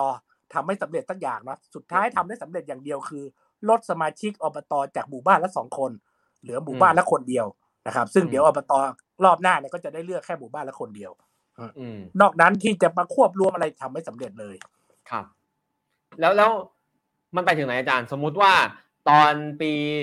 40 เราฝันใหญ่ตอนเขียนรัฐธรรมนูญ แล้วพอออกกฎหมายต่างๆ ปี 43 ใช่ไหมครับ ถ้าผมจำไม่ผิด ออกกฎหมายมาปี43 42ออกมาเราฝันไว้ร้อยหนึ่งอยากจะเห็นร้อยหนึ่งผ่านมา20ปีเต็มโทนแตะเบรกสองครั้งใหญ่ ๆ จากจะไปถึงร้อยนี่มันไปได้สักเท่าไหร่ครับ ผมว่าปลาไกลเนาะผมก็ผมก็คิดว่าเพียงแต่ว่าพอรอบหลังเนี่ยมันทำมันน่าเศร้าก็คือว่าในรอบตั้งแต่ไม่มีการเลือกตั้งเนี่ยมันทำให้ไม่มีการแข่งขัน พอมันไม่มีการแข่งขัน นักการเมืองไม่กล้าที่จะเสี่ยงเนาะ คือหมายความว่าถ้าคุณกล้าจะทำโครงการอย่างที่ผมเล่าที่ภูเก็ตอย่างเงี้ยอืมคุณกล้าจะไปซื้อโรงพยาบาลแกชน มาทำอืมโรงพยาบาลอบจเนี่ย มันไม่ได้ทำง่ายๆถูกไหมฮะ มันมีข้อกฎหมาย มันมีระเบียบอะไรที่จะต้องติดขัดแน่ แต่ว่าคุณกล้าพอไหมอ่าอืมนะครับ ดังนั้นในรอบพอไม่มีการแข่งขันปุ๊บเนี่ยนะครับ ทุกคนก็อยู่ในอ่าอยู่ในเซฟโซนฮะก็คือทำงานประจำปีไปซ่อมถนนไปไม่คิดจะรีเริ่มอะไรใหม่ ๆ ก็คือเพื่อ ประคับประคองเพราะว่าต้องไม่ลืมนะว่าองค์กรตัวย่อเนี่ยเข้ามามีบทบาท ในยุคคสชเนี่ยเข้ามามีบทบาทกับท้องถิ่นอย่างมาก ไม่ว่าจะเป็นสตงหรือปปชนะครับ สมมุติว่าคุณเป๋าจะทำโปสเตอร์อ่าทำบิลบอร์ดรณรงค์นะครับ ให้คนมาท่องเที่ยวจังหวัดเนาะนะครับสตงก็บอกว่าห้ามนะฮะถ้าถ้าสมมุติว่าเราเอาบอร์ดเนี่ยไปขึ้นที่ดอนเมืองเนาะสนามบินอย่างเงี้ยรณรงค์ให้มาเที่ยวเชียงใหม่เชียงรายเงี้ยอย่างนี้ทำไม่ได้ เพราะเขาถือว่าคุณไปคุณไป อะ ไปเอางบไปใช้นอกเขตพื้นที่อะ คือคุณเป็นจังหวัดเชียงใหม่เชียงรายคุณเอาไปทำขึ้นโปสเตอร์อย่างเงี้ยอะอย่างเงี้ยอันนี้ก็คือตัวอย่างว่าว่าสตงก็เข้ามา คุณจัดวันนะครับ คุณจัดวันสงกรารอย่างเงี้ย ถ้าคุณจัดไม่ตรงวันนะครับบางที่มันอาจจะมีวันอ่าเขาคนกลับบ้านอืมเขาก็ไปจัดตรงวันเขาก็ไปจัดวันอื่นเขาก็ขอเงินคืนเขาก็บอกว่าไม่ได้นะครับ มันก็ต้องจัดให้อยู่ในช่วงอะไรเงี้ย อันนี้คือบทบาทขององค์กรตัวย่อที่เข้ามากำกับการใช้เงินเนอะทั้งท่านที่เงินเนี่ยมันแล้ว อ่าครับแต่ว่าแต่ว่าพอถึงเวลาจะใช้จริงๆอะมันใช้ไม่ได้อย่างเต็มที่ครับดังนั้นเนี่ยไอ้ปรากฏการณ์ของการไม่มีเลือกตั้งตลอดเจ็ดแปดปีมาเนี้ยมันทำให้นะครับ นักการเมืองที่เขาอยู่ในตำแหน่งเนี่ยเขาไม่ไม่อ่าเพราะว่าแน่นอนเขาก็อยู่ไปเรื่อยๆคอสชอยู่ได้เขาก็อยู่ไปด้วย ดังนั้นก็ไม่ต้องมีการแข่งขันพอไม่มีอืมการแข่งขันเขาก็พยายามจะพยายามจะประคับประคองตัวเองเนาะเพราะว่าถ้าพลาดปุ๊บเนี่ยอาจจะโดนม .44 หยุดงานอะไรเงี้ยเขาก็กลัวองค์กรตัวย่อที่ว่าด้วยอะไรเงี้ยครับ มันก็เลยทำให้มันไม่มีการแข่งขันนะครับพอไม่มีการแข่งขันไม่ปุ๊บมีอะไรใหม่ๆให้เราดูนะครับอ่าประโยชน์ของประชาชนถ้าเรารู้แน่ๆว่าสี่ปีเลือกทีเนี่ยเราจะเห็นเลยแล้วว่าสองปีท้ายเนี่ยคนที่เขามีหน้าที่ตำแหน่งอยู่เนี่ยเขาก็จะต้องเร่งรัดการใช้งบประมาณเร่งรัดโครงการดีๆออกมาในช่วงก่อนที่จะมีการเลือกตั้งอืมนะครับ แต่ว่าพอมันไม่ไม่มีการเลือกตั้ง ไม่รู้จะมีการเลือกตั้งเมื่อไหร่เนี่ยไอ้สิ่งเหล่านี้ที่เราเคยเห็นในอดีตเนี่ยมันไม่มันไม่อ่ามันไม่ไม่มีอีกแล้วอะไรเงี้ยครับผมอาจารย์ครับผมขออีกคำถามหนึ่งก่อนที่จะไปตอบคำถามทางบ้านครับ ซึ่งก็เป็นคำถามใหญ่ที่ต้องรบกวนอาจารย์ช่วยหน่อย แล้วการออกแบบรัฐธรรมนูญเนี่ยมันเกี่ยวอะไรกับการกระจายอำนาจและการเลือกตั้งท้องถิ่นไหมถ้าเราถ้าเราอยากจะเห็นการกระจายอำนาจที่ได้ผลจริง แต่ขณะเดียวกันก็ไม่ใช่เอางบประมาณไปใช้ฟุ่มเฟือยด้วย เราจะออกแบบรัฐธรรมนูญกันอย่างไร และในวงเล็บแถมแล้วรัฐธรรมนูญฉบับนี้มันไม่ดีพอหรืออย่างไรครับ คือรัฐธรรมนูญฉบับนี้จุดจุดจุดอ่อนของมัน ถ้าพูดเฉพาะในหมวดของเรื่องการปกครองท้องถิ่นก็คือว่า มันไอเดียเขาดีนะฮะคนร่างเขาบอกว่า ไอตรงเงื่อนไขเกี่ยวองค์ประกอบของของ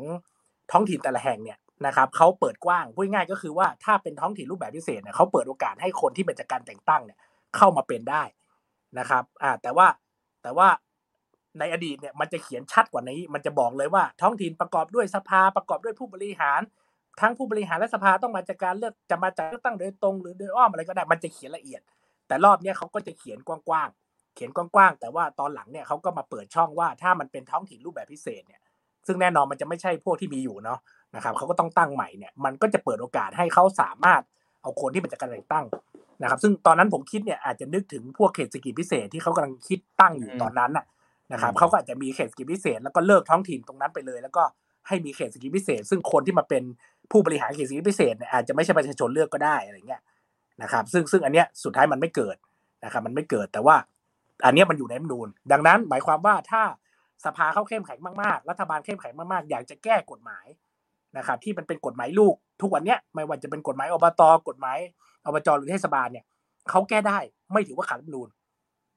นะครับเพราะว่ารัฐธรรมนูญมันมันคลายให้เขาไปแล้วอะไรเงี้ยรวมถึงพรบกำหนดแผนและขั้นตอนการกระจายอำนาจเนี่ยไม่ได้ถูกบังคับโดยรัฐธรรมนูญนะครับถ้าเขาคิดว่าการกระจายอำนาจมันสำคัญก็จะให้เลิกการกระจายอำนาจเดี๋ยวนี้วันนี้เลยก็ได้นะครับ ถ้าถ้าอ่าสสสวด้วยอย่างเงี้ยเพราะว่ารัฐธรรมนูญมันไม่ได้กำหนดไว้แล้ว มันเอาเรื่องนี้ออกจากรัฐธรรมนูญไปแล้วนะครับอืมแต่ว่าในปี 4050เนี่ยเขาบังคับเลยว่าต้องมีกฎหมายกระจายอำนาจกฎหมายอืมกระจายอำนาจต้องประกอบด้วยสาระสำคัญดังต่อไปนี้อะไรเงี้ย แต่ว่าพอมา 60 เขาบอกว่าเขียนแล้วฟุ่มเฟือยเขาก็ยกเอาออกไป แต่การยกออกไปก็นั่นหมายความว่าถ้ารัฐบาลใหม่เข้ามารัฐบาลที่เขาเห็นว่าเฮ้ยเปลืองงบประมาณอยากเอาอ่าอยากให้นะครับ ส่วนกลางมีอำนาจมากเขาก็จะเลิกการกระจายอำนาจนี้ก็ได้อะไรเงี้ยผมครับ ประมาณนี้ เพราะฉะนั้นอาจารย์ก็เห็นว่าถ้ารัฐธรรมนูญจะเขียนให้ชัดเป็นเกราะคุ้มกันว่ายังไงก็ต้องมีอ๋กอฎเดี๋ยวหมายกระจายอำนาจมีนิดครับก็อ๋อมีเมื่อกี้ถามว่าอ๋อถ้าจะเขียนรัฐธรรมนูญในอนาคตเนาะ คือผมเคยไปสำรวจรัฐธรรมนูญทั้งโลกเนาะน่าจะประมาณในระดับไม่ถึงสองร้อยประเทศนะนะครับที่เป็นรัฐธรรมนูญที่ใช้อยู่ในปัจจุบันของของหลาย ๆประเทศ ปรากฏว่าไม่น่าเชื่อว่ามีทั้งโลมีกจริปงระเลยเทศเหรออะมันมีมันมีเว็บทุกประเทศเลยเหรเอาอคีย์เวิร์ดโลคอนก็ว่าเมนไปเซิร์ชเนาะแล้วผมก็ดูว่ามันขึ้นกี่ประเทศอะไรเงี้ย มันขึ้นโอ้ร้โหอยกว่าร้อยร้อยเกินร้อยห้าสิบประเทศ น่าจะเป็นร้อยหกสิบเจ็ดสิบประเทศพูดง่ายๆก็คือ เรื่องที่เราคิดว่าไม่ใช่ส่วนหนึ่งของรัฐธรรมนูญเนี่ยแต่ทั้งโลกนะครับรัฐธรรมนูญของทั้งโลกเนี่ยกลับเห็นว่า เฮ้ยมันสำคัญเว้ยก็เอาไปใส่อืมแต่แต่ละประเทศมันก็เอาใส่แบบแตะๆมาตราสองมาตราอะไรเงี้ยก็ก็แต่ว่ามันมีไม่ใช่ไม่มี ดังนั้นก็กลายเป็นว่าเออมันกลายเป็นเรื่องสำคัญที่ที่มันก็อยู่ในรัฐธรรมนูญทั่วโลก แต่ว่ารัฐธรรมนูญบางประเทศเนี่ยก็จะค่อนข้างให้ความสำคัญเป็นพิเศษ คือใช้การกระจายอำนาจเป็นเครื่องมือไปสู่ความเป็นประชาธิปไตย เป็นสู่การปรองดองในชาติอะไรก็ว่าไปมันก็แล้วแต่อย่างอินโดอย่างเงี้ยหรือว่าอย่างในแอฟริกาใต้อะไรเงี้ยตอนที่เขามีความขัดแย้งเรื่องสีผิวอะไรเงี้ย นะครับ มันก็มีหลายประเทศที่เขาใช้การกระจายอำนาจเนี่ยเป็นเครื่องมือนะครับเขาก็อาศัยรัฐธรรมนูญนี่แหละนะครับเขาอยากเห็นอะไรอยากเห็นความเปลี่ยนแปลงความก้าวหน้าอะไรที่เกิดขึ้นเขาก็กำหนดไว้ตั้งแต่รัฐธรรมนูญบางประเทศกำหนดละเอียดถึงขั้นว่าอำนาจของท้องถิ่นเนี่ยมันมีอะไรเนี่ยเขียนรัฐธรรมนูญเลยนะครับ แต่ของไทยเนี่ยก็ปล่อยให้ไปอยู่ในกฎหมายกฎหมายลูกอืมนะครับไม่ได้อยู่ในรัฐธรรมนูญแต่ว่าบางประเทศที่เขาให้ความสำคัญมากๆเขาจะเขียนพวกนี้ละเอียด โดยเฉพาะยิ่งเรื่องแหล่งที่มาของรายได้อะไรเงี้ยครับเพื่อไม่ให้มีปัญหากับรัฐบาลกลางอะไรเงี้ยครับ ซึ่งมันสำคัญขนาดไหนครับอาจารย์ คือคนที่อ่าโดยเฉพาะคนกรุงเทพนะอาจารย์ไม่ได้มีปัญหาเรื่องอำนาจไปไม่ถึงงบประมาณไปไม่ถึงเนี่ย ก็อาจจะไม่ได้เข้าใจว่า แล้วทำไมจะต้องไปให้ความสำคัญกับมันขนาดนั้นถึงกับจะต้องไปเขียนรัฐธรรมนูญเรื่องนี้ให้มันยาวให้มันลงรายละเอียดมากเป็นพิเศษเดี๋ยวรัฐธรรมนูญก็จะยาวไปหรือเปล่าอย่างเงี้ย จริง ๆ แล้วมันมันสำคัญที่เราต้องเขียนขนาดนั้นไว้ในรัฐธรรมนูญไหมครับ ก็อย่างที่ผมเล่าครับว่ามันมันขึ้นอยู่กับเป้าหมายของแต่ละประเทศว่าเขาต้องการแก้อะไรอย่างอินโดนีเซียเนี่ยเขาก็เห็นคือเขามีปัญหาความไม่เป็นประชาธิปไตยเขามีปัญหาเรื่องเรื่องความแตกแยกเขามีปัญหาเรื่องคล้ายๆกับว่าปัญหาของอาเจอะไรเงี้ยอันนี้พูดตัวอ่าก็คือปัญหาคล้ายๆสามจังหวัดชายแดนภาคใต้ของเราเนี่ยเขาก็เขาก็เห็นแนวทาง แนวทางที่จะทำให้เกิดความปองดองนะครับ แต่ว่าอาเจเขาเป็นระดับเกินกว่ากระจายอำนาจก็คือเป็นระดับปกครองตนเอง ใช้กฎหมายอ่า กฎหมายมุสลิมได้ในพื้นที่อะไรเงี้ยก็คือ มันเป็นอีกอีกคือมันมันไปไกลกว่าการจายอำนาจปกติอะไรเงี้ยผมอันนี้ก็คือแนวทางของแต่ละประเทศว่าจะเลือกนะครับ จะเลือกใช้อ่ารัฐธรรมนูญเนี่ยเพื่อจะไปแก้ปัญหาอะไร ซึ่งแต่ละประเทศมันไม่มันไม่เหมือนกันนะแต่ว่าของประเทศไทยเนี่ยมันอาจจะแก้ได้ในแง่ที่ว่าความเหลื่อมล้ำเนาะความเหลื่อมล้ำหมายความว่านะครับมันเคยมีข้อมูลแต่ว่ามันเป็นข้อมูลเก่ามากแล้ว ก็คือตั้งแต่ปี 2010 นะครับ 10 ปีมาแล้ว นะครับเขาพบว่าในภาคอีสานเนี่ยเขาเอาอ่านะครับภาคอีสานเนี่ยส่งดูทั้งภาคเราไม่ได้ดูเป็นรายจังหวัดดูภาพรวมทั้งภาคภาคอีสานเป็นภาคที่นะครับ ส่งรายได้นะครับ ส่งรายได้กลับเข้ารัฐบาลเนี่ย แล้วได้คืนกลับมานะครับพูดง่ายๆคือขาดทุนนะครับอืมขาดขาดทุนพูดง่ายๆก็คือหมายความว่าเขาเก็บรายได้ได้เยอะ แต่เขาได้กลับคืนมาเพื่อจะใช้ในพื้นที่เนี่ยไม่ถึงเท่าที่เขาเก็บได้นะครับ มันมีแกลบอยู่ นะครับ ภาคเหนือก็เป็นเช่นเดียวกัน แต่ว่าแกลบของภาคอีสานกับภาคเหนือเนี่ยมันต่างกันอะไรเงี้ยนะครับ ขณะที่ภาคภาคที่เก็บได้เยอะๆนะครับอ่าก็คือภาคกลาง แต่ว่าภาคกลางเนี่ยก็จุนเจือเข้ากรุงเทพนะครับ เก็บเยอะได้น้อยจริง แต่ว่ามันมันมันมันได้อันนี้สงจากการการทุ่มลงไปที่กรุงเทพอะไรเงี้ย อันนี้ก็คือตัวอย่างว่าถ้าประเทศไทยจะใช้การกระจายอำนาจเพื่อแก้ปัญหาก็คือแก้ความเหลื่อมล้ำแก้ปัญหาที่ นะครับคือพูดง่ายก็คือการกระจายความเจริญนี่แหละ เราจะตรงใช้ตรงเนี้ยการกระจายอำนาจน่าจะเป็นเครื่องมือนะครับที่จะช่วยตรงนี้ได้ครับ แก้ไขความเหลื่อมล้ำทางงบประมาณด้วยนะครับซึ่งซึ่งถ้าถ้ามองแบบแบบอ่าแบบตัวแบบอย่างในฟิลิปปินส์หรือในมาเลเซียไอในในในอินโดนีเซียอะไรเงี้ยเราก็อาจจะมองว่าการกระจายอำนาจก็อาจจะเป็นเครื่องมือที่จะไปแก้ปัญหาสามจังหวัดก็ได้ เหมือนกันอะไรเงี้ยอ่าถ้าเราไม่ได้มองมิติทางการทหารอย่างเดียวมองมิติทางการเมืองด้วยอะไรเงี้ยไม่ได้คิดแต่เรื่องความมั่นคงอะไรเงี้ย มันก็อาจจะตอบโจทย์ด้วยครับผมโอเคครับ ดูแล้วการเลือกตั้ง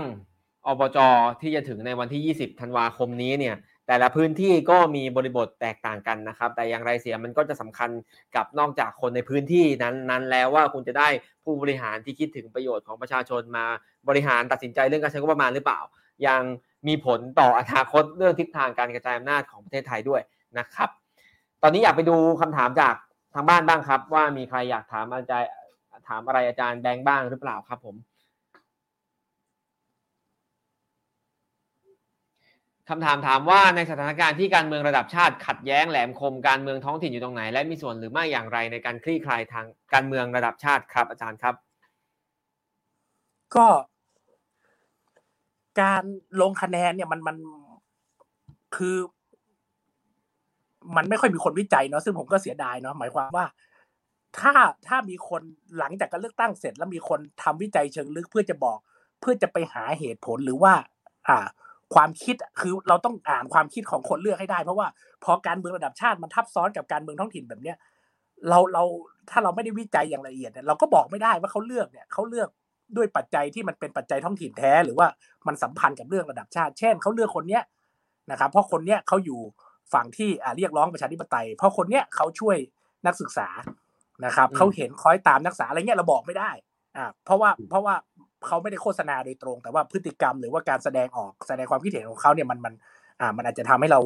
รู้สึกแบบนั้นอะไรเงี้ยมันก็พูดยากอยู่หมายความว่า แต่ว่ามันสัมพันธ์กันแน่นอนนะครับ อย่างที่ผมเคยเล่าว่าว่าที่ผ่านมาเนี่ยมันเป็นในทิศทางเดียวกันมาตลอดนะครับ ซึ่งอาจารย์ก็คิดว่าถ้าเป็นครับอาจารย์เขาจะคิดว่าถ้าเป็นแบบนั้นมันก็น่าเสียดาย ถูกไหมครับเพราะว่าระดับท้องถิ่นมันก็ควรจะเลือกคนที่จะมาทำประโยชน์ให้ท้องถิ่น ไม่ใช่เพียงแค่ว่ามีอุดมการทางการเมืองระดับชาติที่สอดคล้องกับเรา ใช่ แต่บางทีตัวเลือกมันก็ไม่มี มันก็มีจำกัดอีกเงี้ยครับอ่าคนนี้ก็ไม่ได้ดีกว่ากันกว่าคนนั้นเท่าไหร่แล้วก็เอาคนที่การเมืองสอดคล้องกันก่อนเอาอย่างนี้นะใช่ใช่ใช่ครับ เพราะว่ามันมันคือมันต้องเข้าใจว่าปัญหาของกฎหมายเนี่ย กฎหมายเลือกตั้งเนี่ยมันทำให้ คือจริง ๆ โดยหลักมันก็ต้องหาเสียงได้เต็มที่อะไรเงี้ยแต่ว่าด้วยความที่มันมีกกตมันมีกฎหมาย มันมีข้อร้องเรียนอะไรเงี้ยมันทำให้ต้องระแวดระวัง หาเสียงหาเสียงในสิ่งที่ไม่อยู่ในอำนาจหน้าที่อย่างเงี้ยครับอย่างยกตัวอย่างง่ายๆ อย่างเมื่อกี้ผมเล่าเรื่องโรงพยาบาลเนี้ยถ้าผมไปหาเสียงบอกผมจะตั้งโรงพยาบาลอบจเชียงใหม่เงี้ยอ่า ถ้ามีคนเขาฟังแล้วเขาบอกว่าเฮ้ยนี่มันไม่ใช่อำนาจหน้าที่อะไรเงี้ย มันเกินงบประมาณอะไรเงี้ย มันก็อาจจะเป็นเหตุให้ผมถูกร้องเรียนได้ว่าว่าผมเนี่ย อ่าโฆษณาหาเสียงเกินจริง เพราะว่าพวกนี้มันจะเข้าข่ายเรื่องเรื่องสัญญาว่าจะให้อะไรเงี้ยเนาะเพราะว่ากรกตก็จะมีแนวตีความอยู่ว่า อะไรที่เรียกว่าสัญญาว่าจะให้ก็คือต้องเป็นสิ่งที่อยู่ในอำนาจหน้าที่ถึงจะถึงไม่มองว่าเป็นสัญญาว่าจะให้ อ่า อะไรอย่างเงี้ยครับผม เพราะว่าไม่งั้นมันก็จะมีประเด็นบอกรับปากว่าเดี๋ยวจะเอาเงิน จะมีเงินตรงนั้นเพิ่มให้มีเบี้ยนู้นเบี้ยนี้มาให้อะไรเงี้ยมันก็จะมีประเด็นอะไรเงี้ยกกตก็จะใช้แนวว่าต้องอยู่ในอำนาจหน้าที่ อย่างเงี้ยครับผม มันก็ทำให้อืมฟังอาจารย์แล้วกกตเนี่ยกกตก็ยังเป็นกกตชุดเดียวกับที่จัดการเลือกตั้งสสหกสองเนาะอาจารย์ มันจะมีอะไรวุ่นวายแปลกๆอีกไหมครับอาจารย์ในระดับท้องถิ่นเนี่ยมันจะมีเป็นกกตสองชุด ก็คือมันจะมีกกตที่เขาดูแลประจำนะครับ ซึ่งแน่นอนจะเป็นคนที่อยู่ในพื้นที่ โดยส่วนใหญ่ก็จะมีตำรวจด้วยหนึ่งคนแหละ เพราะว่าเขาก็ต้องการเอาไว้เวลาทำงานสอบสวนอะไรเงี้ยครับผมก็จะมีตำรวจด้วย นะครับก็จะมีอยู่ห้าคนอยู่ในทุกทุกจังหวัด ก็จะเป็นข้าราชการการเลือกตั้งประจำการเลือกตั้งอบจครั้งนี้นะครับ ทั้งหมดเนี่ยเรื่องร้องลงร้องเรียนมันจะมารวมศูนย์ตรงนี้ก่อนนะครับแล้วสมมุติว่ามีคนร้องเรียนแล้วก็จะชี้ขาดว่าจะให้ใบเหลืองใบแดงก็จะมาต้องมาอยู่ตรงนี้ แล้วตรงนี้ก็จะชงขึ้นไปนะครับ แล้วสุดท้ายมันก็จะเส้นทางมันเดินมันจะยาวมากมันจะไปจบที่กรกตกลาง ทั้งเจ็ดสิบหกจังหวัด ถ้าร้องเรียนทุกจังหวัดเนี่ยเรื่องจะไปตัดสินสุดท้ายที่กกตกลางทั้งหมดเจ็ดคนเนี่ย นะครับ ซึ่งอันนี้มันก็เกินไหมหมายถึงว่าหมายถึงว่าโอ้โหนะครับ เพราะว่ากกตก็อยู่กรุงเทพนะหรอกไหมแต่ว่ารายละเอียดทั้งหมดเนี่ยมันอยู่ในพื้นที่ แต่ว่าคนที่มีอำนาจชี้ขาดสุดท้ายเนี่ยอยู่ตรงกลาง อืมก็อาจจะมีเรื่องแปลกๆมากมายวิ่งเข้ามานะครับคำถามต่อไปครับผม มีหลายคำถามไหมโอเคคำถามต่อไป เวลาพูดถึงกระจายอำนาจ มีโมเดลตัวอย่างประเทศไหนที่น่าสนใจไหมครับ อาจารย์เล่าให้ฟังนะครับ หลังจากอาจารย์ไปอ่านมาตั้งร้อยกว่าประเทศ มีมันมีหลายแบบครับผมคือคือเอาเอาเรื่องโครงสร้างก่อนเนาะหมายถึงว่าถ้าถ้ามองถ้ามองในโครงสร้างก่อนว่า ในความคิดผมเนี่ย ผมไม่ไม่เห็นด้วยกับการที่ใช้อะไรแบบเดียวกันทั้งประเทศ อันนี้ผมไม่เห็นด้วย คือเมื่อก่อนเราเคยหลากหลายกว่านี้ นะครับเมื่อก่อนเนี่ยพูดง่ายๆคือก่อนปี 40 เนี่ยก่อนที่รัฐธรรมนูญปี 40 จะไปเขียนบังคับว่าให้เหลือแค่สภากับนายกเนี่ยเราเคยหลากหลายกว่านี้ หลากหลายกว่านี้ก็คือเราเคยมีแบบที่ฮิตที่สุดในอเมริกาเขาใช้สิ่งที่เรียกว่า city manager คือผู้จัดการเมือง คือตัวตัวผู้จัดการเมืองเนี่ยไม่ใช่นักการเมืองเนาะ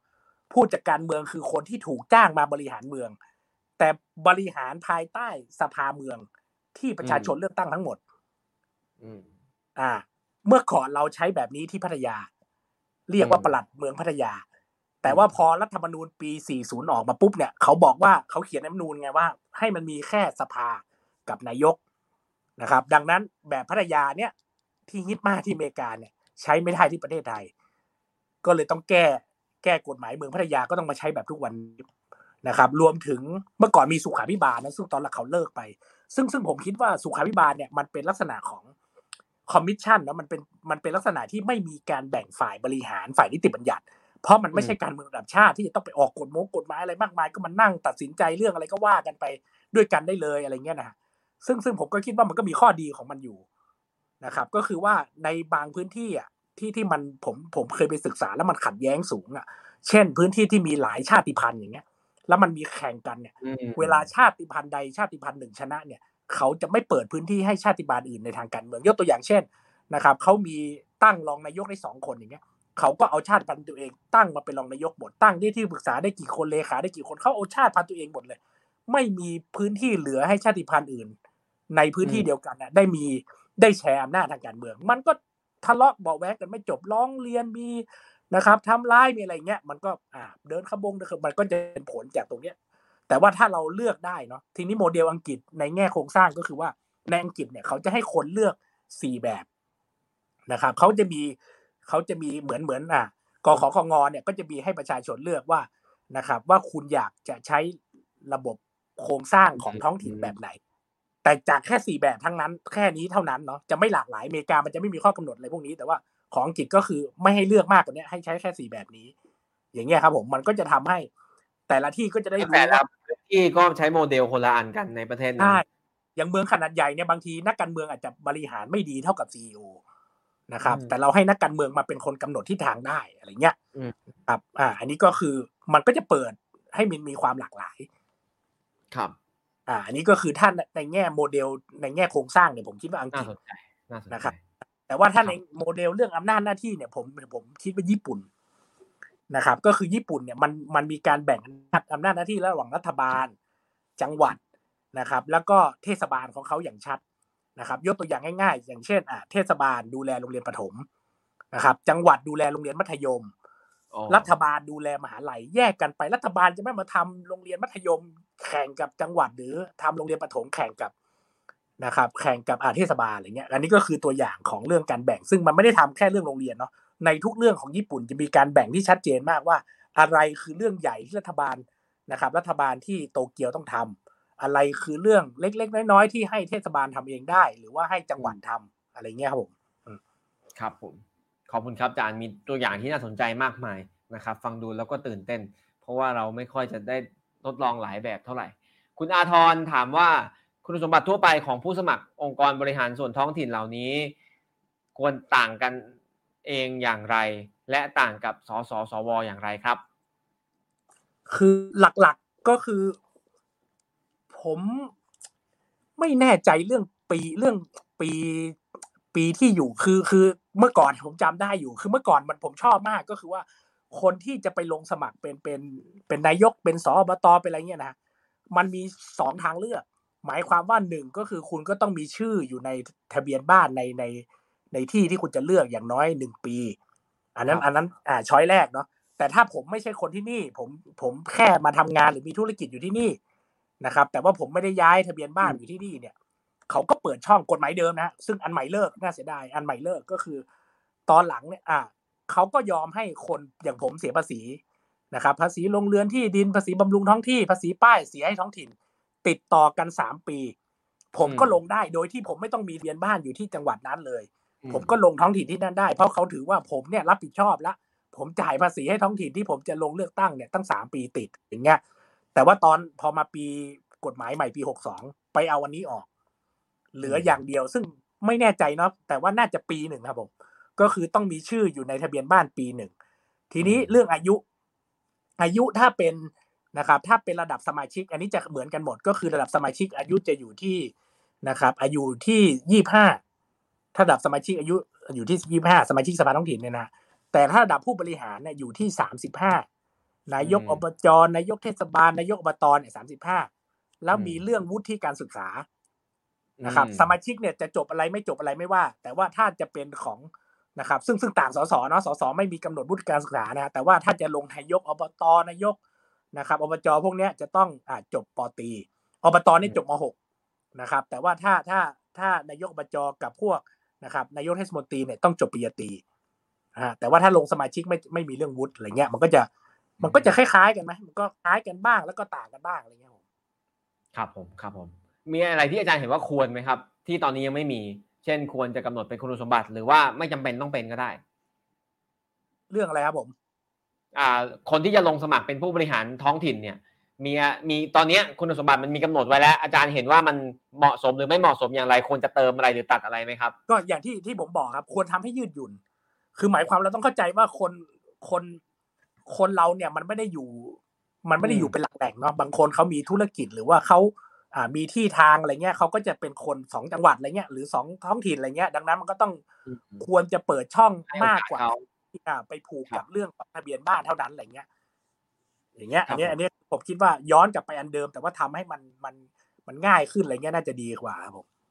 ซึ่งแน่นอนมันจะทำให้คนตื่นตัวที่จะเข้ามามามาสู่วงการการเมืองท้องถิ่นมากขึ้นอีก ครับผมขอบคุณครับ คุณสเลมถามว่าการเลือกตั้งที่จะถึงนี้จะสามารถยกระดับการเรียกร้องจากท้องถิ่นในเรื่องการกระจายอำนาจมากยิ่งขึ้น ในมิติการตัดสินใจการบริหารงบประมาณ การบริหารข้อระเบียบ กฎหมายท้องถิ่นอื่น ๆ รวมถึงการตัดขาดออกจากประหลัด หรือมหาดไทยส่วนกลางหรือไม่ครับ อาจารย์ อันนี้อาจจะตอบไม่ได้ด้วยการเลือกตั้งอบจนะครับ แต่ว่ามันตอบด้วยการเลือกตั้งระดับชาติ หมายความว่าในในการเลือกตั้งระดับชาติเนี่ยมีหลายพรรคที่เสนอนโยบายเกี่ยวกับการกระจายอำนาจแต่ว่าด้วยความที่เราเป็นรัฐบาลผสมนะครับ แล้วก็พรรครัฐบาลไม่ค่อยให้ความสำคัญกับเรื่องนี้พรรคส่วนใหญ่ที่เล่นนโยบายกระจายอำนาจกลายมาเป็นฝ่ายค้านหมดอะไรเงี้ย นะครับ มีพรรครัฐบาลอยู่พรรคที่ตั้งชื่อไว้อ่ามาทางท้องถิ่นมากก็ก็ยังไม่ได้เห็นทำอะไรให้มากนักท้องถิ่นไทยอ่าใช่อะไรเงี้ยนะครับ ซึ่งซึ่งจริง ๆ ก็มีนะครับ มีอุดมการณ์ที่แน่วแน่กับทางนี้ แต่ว่าสุดท้ายพอเข้าเป็นรัฐบาลก็นะครับทำอะไรไม่ได้พักมีไม่กี่เสียงอะไรเงี้ยนะซึ่งผมคิดว่าอันเนี้ยมันอาจจะตอบตอบไม่ได้ด้วยด้วยด้วยผลการเลือกตั้งของระดับอบจฮะแต่ว่าอืมมันอาจจะขยับไปสู่การเลือกตั้งใหญ่ครั้งหน้าที่จะถึงเนี่ย เพื่อ ทำให้มันเป็นเรื่อง คือมันมันเกิดเนาะมันเคยเกิดแล้วถ้าเราย้อนไปหลังพฤษภาธมินนะอบตก็เป็นผลพวงจากการเรียกร้องนะนะครับครับ ในเรื่องการแก้อำนาจในสังคมไทยตอนนั้นมีการทั้งเรียกร้องเลือกตั้งผู้ว่าเรียกร้องอะไร แต่ว่ารัฐบาลก็มีคอมคอมโพไมนะครับเป็นมีประนอมก็ให้อบตมาแทนนะครับเพราะคิดว่าอบตเนี่ยมันจะเติมพื้นที่ว่างอย่างที่ผมบอกเนาะให้อืมทุกคนได้มีท้องถิ่น นะครับอันเนี้ยมันก็คือมันก็เป็นผลจากการผลักดันทางการเมือง แต่ว่าพวกเนี้ยมันไม่ไม่สามารถตอบด้วยด้วยการเลือกตั้งท้องถิ่น แต่ว่ามันต้องไปตอบด้วยการเลือกตั้งระดับชาติอะไรเงี้ยครับผมขอบคุณครับอาจารย์ครับคำถามต่อไปครับ อะไรคือวิธีคิดเบื้องหลังที่ทำให้คณะรัฐประหารทั้งปี 49 และ 57 ต้องแตะเบรกการกระจายอำนาจครับคำว่าธรรมาตยาธิปไตยครับผมหมายความว่าอันนี้คิดนานแล้วฮะก็คือคนคิดก็คือคือเฟดบยูลิกเนาะก็ล่วงลับไปแล้วเป็นนักวิชาการฝรั่งมาศึกษาเมืองไทยแล้วเขาก็พบว่า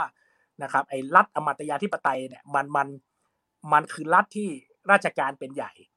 นะครับ ราชการเป็นใหญ่คือไม่ใช่ฝ่ายการเมืองเนาะหมายความว่าคนที่มาจากการแต่งตั้งเนี่ยมีความสำคัญกว่าคนที่มาจากการเลือกตั้ง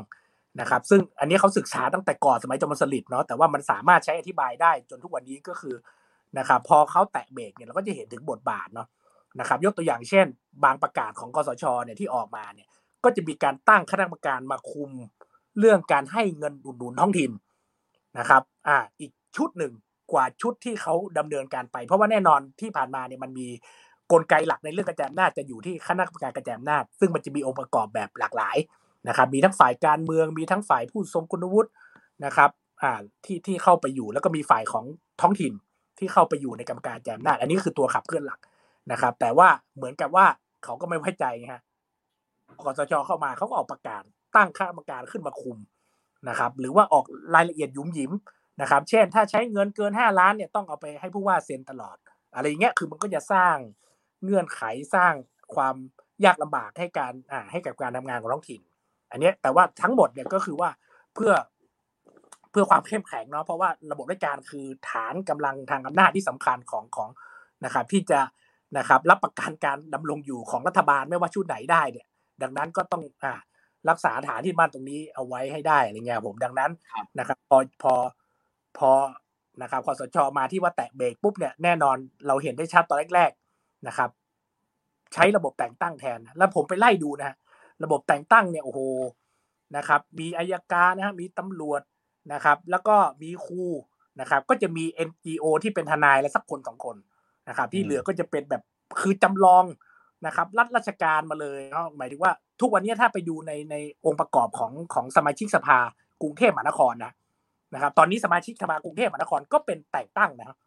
นะก็จะเป็นประหลัดเก่าเป็นผู้ว่าเก่าไปทั้งรถนั่งกันเต็มหมด จะมีภาคเอกชนที่ทำเรื่องธุรกิจท่องเที่ยวอะไรเงี้ยสักคนสองคนพอเป็นพิธีนะครับ แต่ทั้งหมดเนี่ยรวมถึงเมืองพัทยา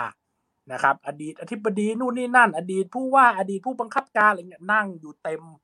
นะครับ สภาเมืองพัทยาตอนนี้เลยนะครับ อันนี้คือคือ คือมันเป็นยุคเรืองรองเนาะยุคเรืองรองก็คือเหมือนยุคที่ข้าราชการเนี่ยเข้าไปนั่งผู้ว่าไปนั่งเป็นนายกอบจกำนันไปนั่งเป็น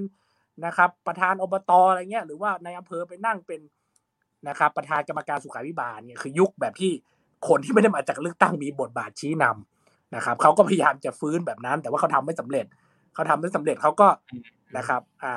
ก็ก็ทำอย่างที่เห็นก็คือทำให้มากที่สุดเท่าที่มากได้ เพื่อจะลดความเข้มแข็งของท้องถิ่น เพราะว่าเขาอยู่ในค่านิยมของการปกครองในรูปแบบนั้นใช่ไหมครับเขาก็เลยพยายามจะดึงกลับไปรูปแบบนั้น เท่าที่ทำได้ในสมัยที่ตัวเองมีอำนาจ เออ ก็แปลกดี แต่ว่าก็แปลกตรงที่ นี่ก็เป็นเรื่องหนึ่งที่เขาพยายามดึงประเทศกลับไปอยู่ในมือเขาแต่ไม่สำเร็จนะครับ ก็ขอบคุณพลังที่ได้ต่อต้านเขาไว้ในปีห้าเจ็ดคือผมก็ผเป็นมพคิดลังว่าแห่งความเปลี่ยนแปลเขางเขาผมคิดว่าคอสชค่อนข้าง ค่อนข้างเกรงใจท้องถิ่นเนาะคืออมถ้าตามข่าวไล่ดูนะฮะ สิ่งที่คอสชอยากทำที่สุดซึ่งผมเห็นด้วยนะ หมายความว่าผมเห็นด้วยกับเรื่องการควบรวมนะครับ แต่ว่ามันต้องเป็นกระบวนการควบรวมแบบเปิดกว้างอ่ามีอืมมีในในบรรยากาศที่มันเป็นประชาธิปไตยอะไรเงี้ยก็คือว่าท้องถิ่นที่มันยืดหยุ่นควบรวมกันอาจารย์ใช่อธิบายก่อนคือเรามีเยอะไปครับผมตอนนี้เรามีเจ็ดพันกว่าแห่งเนาะเราไปดูอืมเกาหลีเราไปดูญี่ปุ่นน่ะขนาดประเทศเขาอาจจะเล็กกว่าเรา แต่ว่า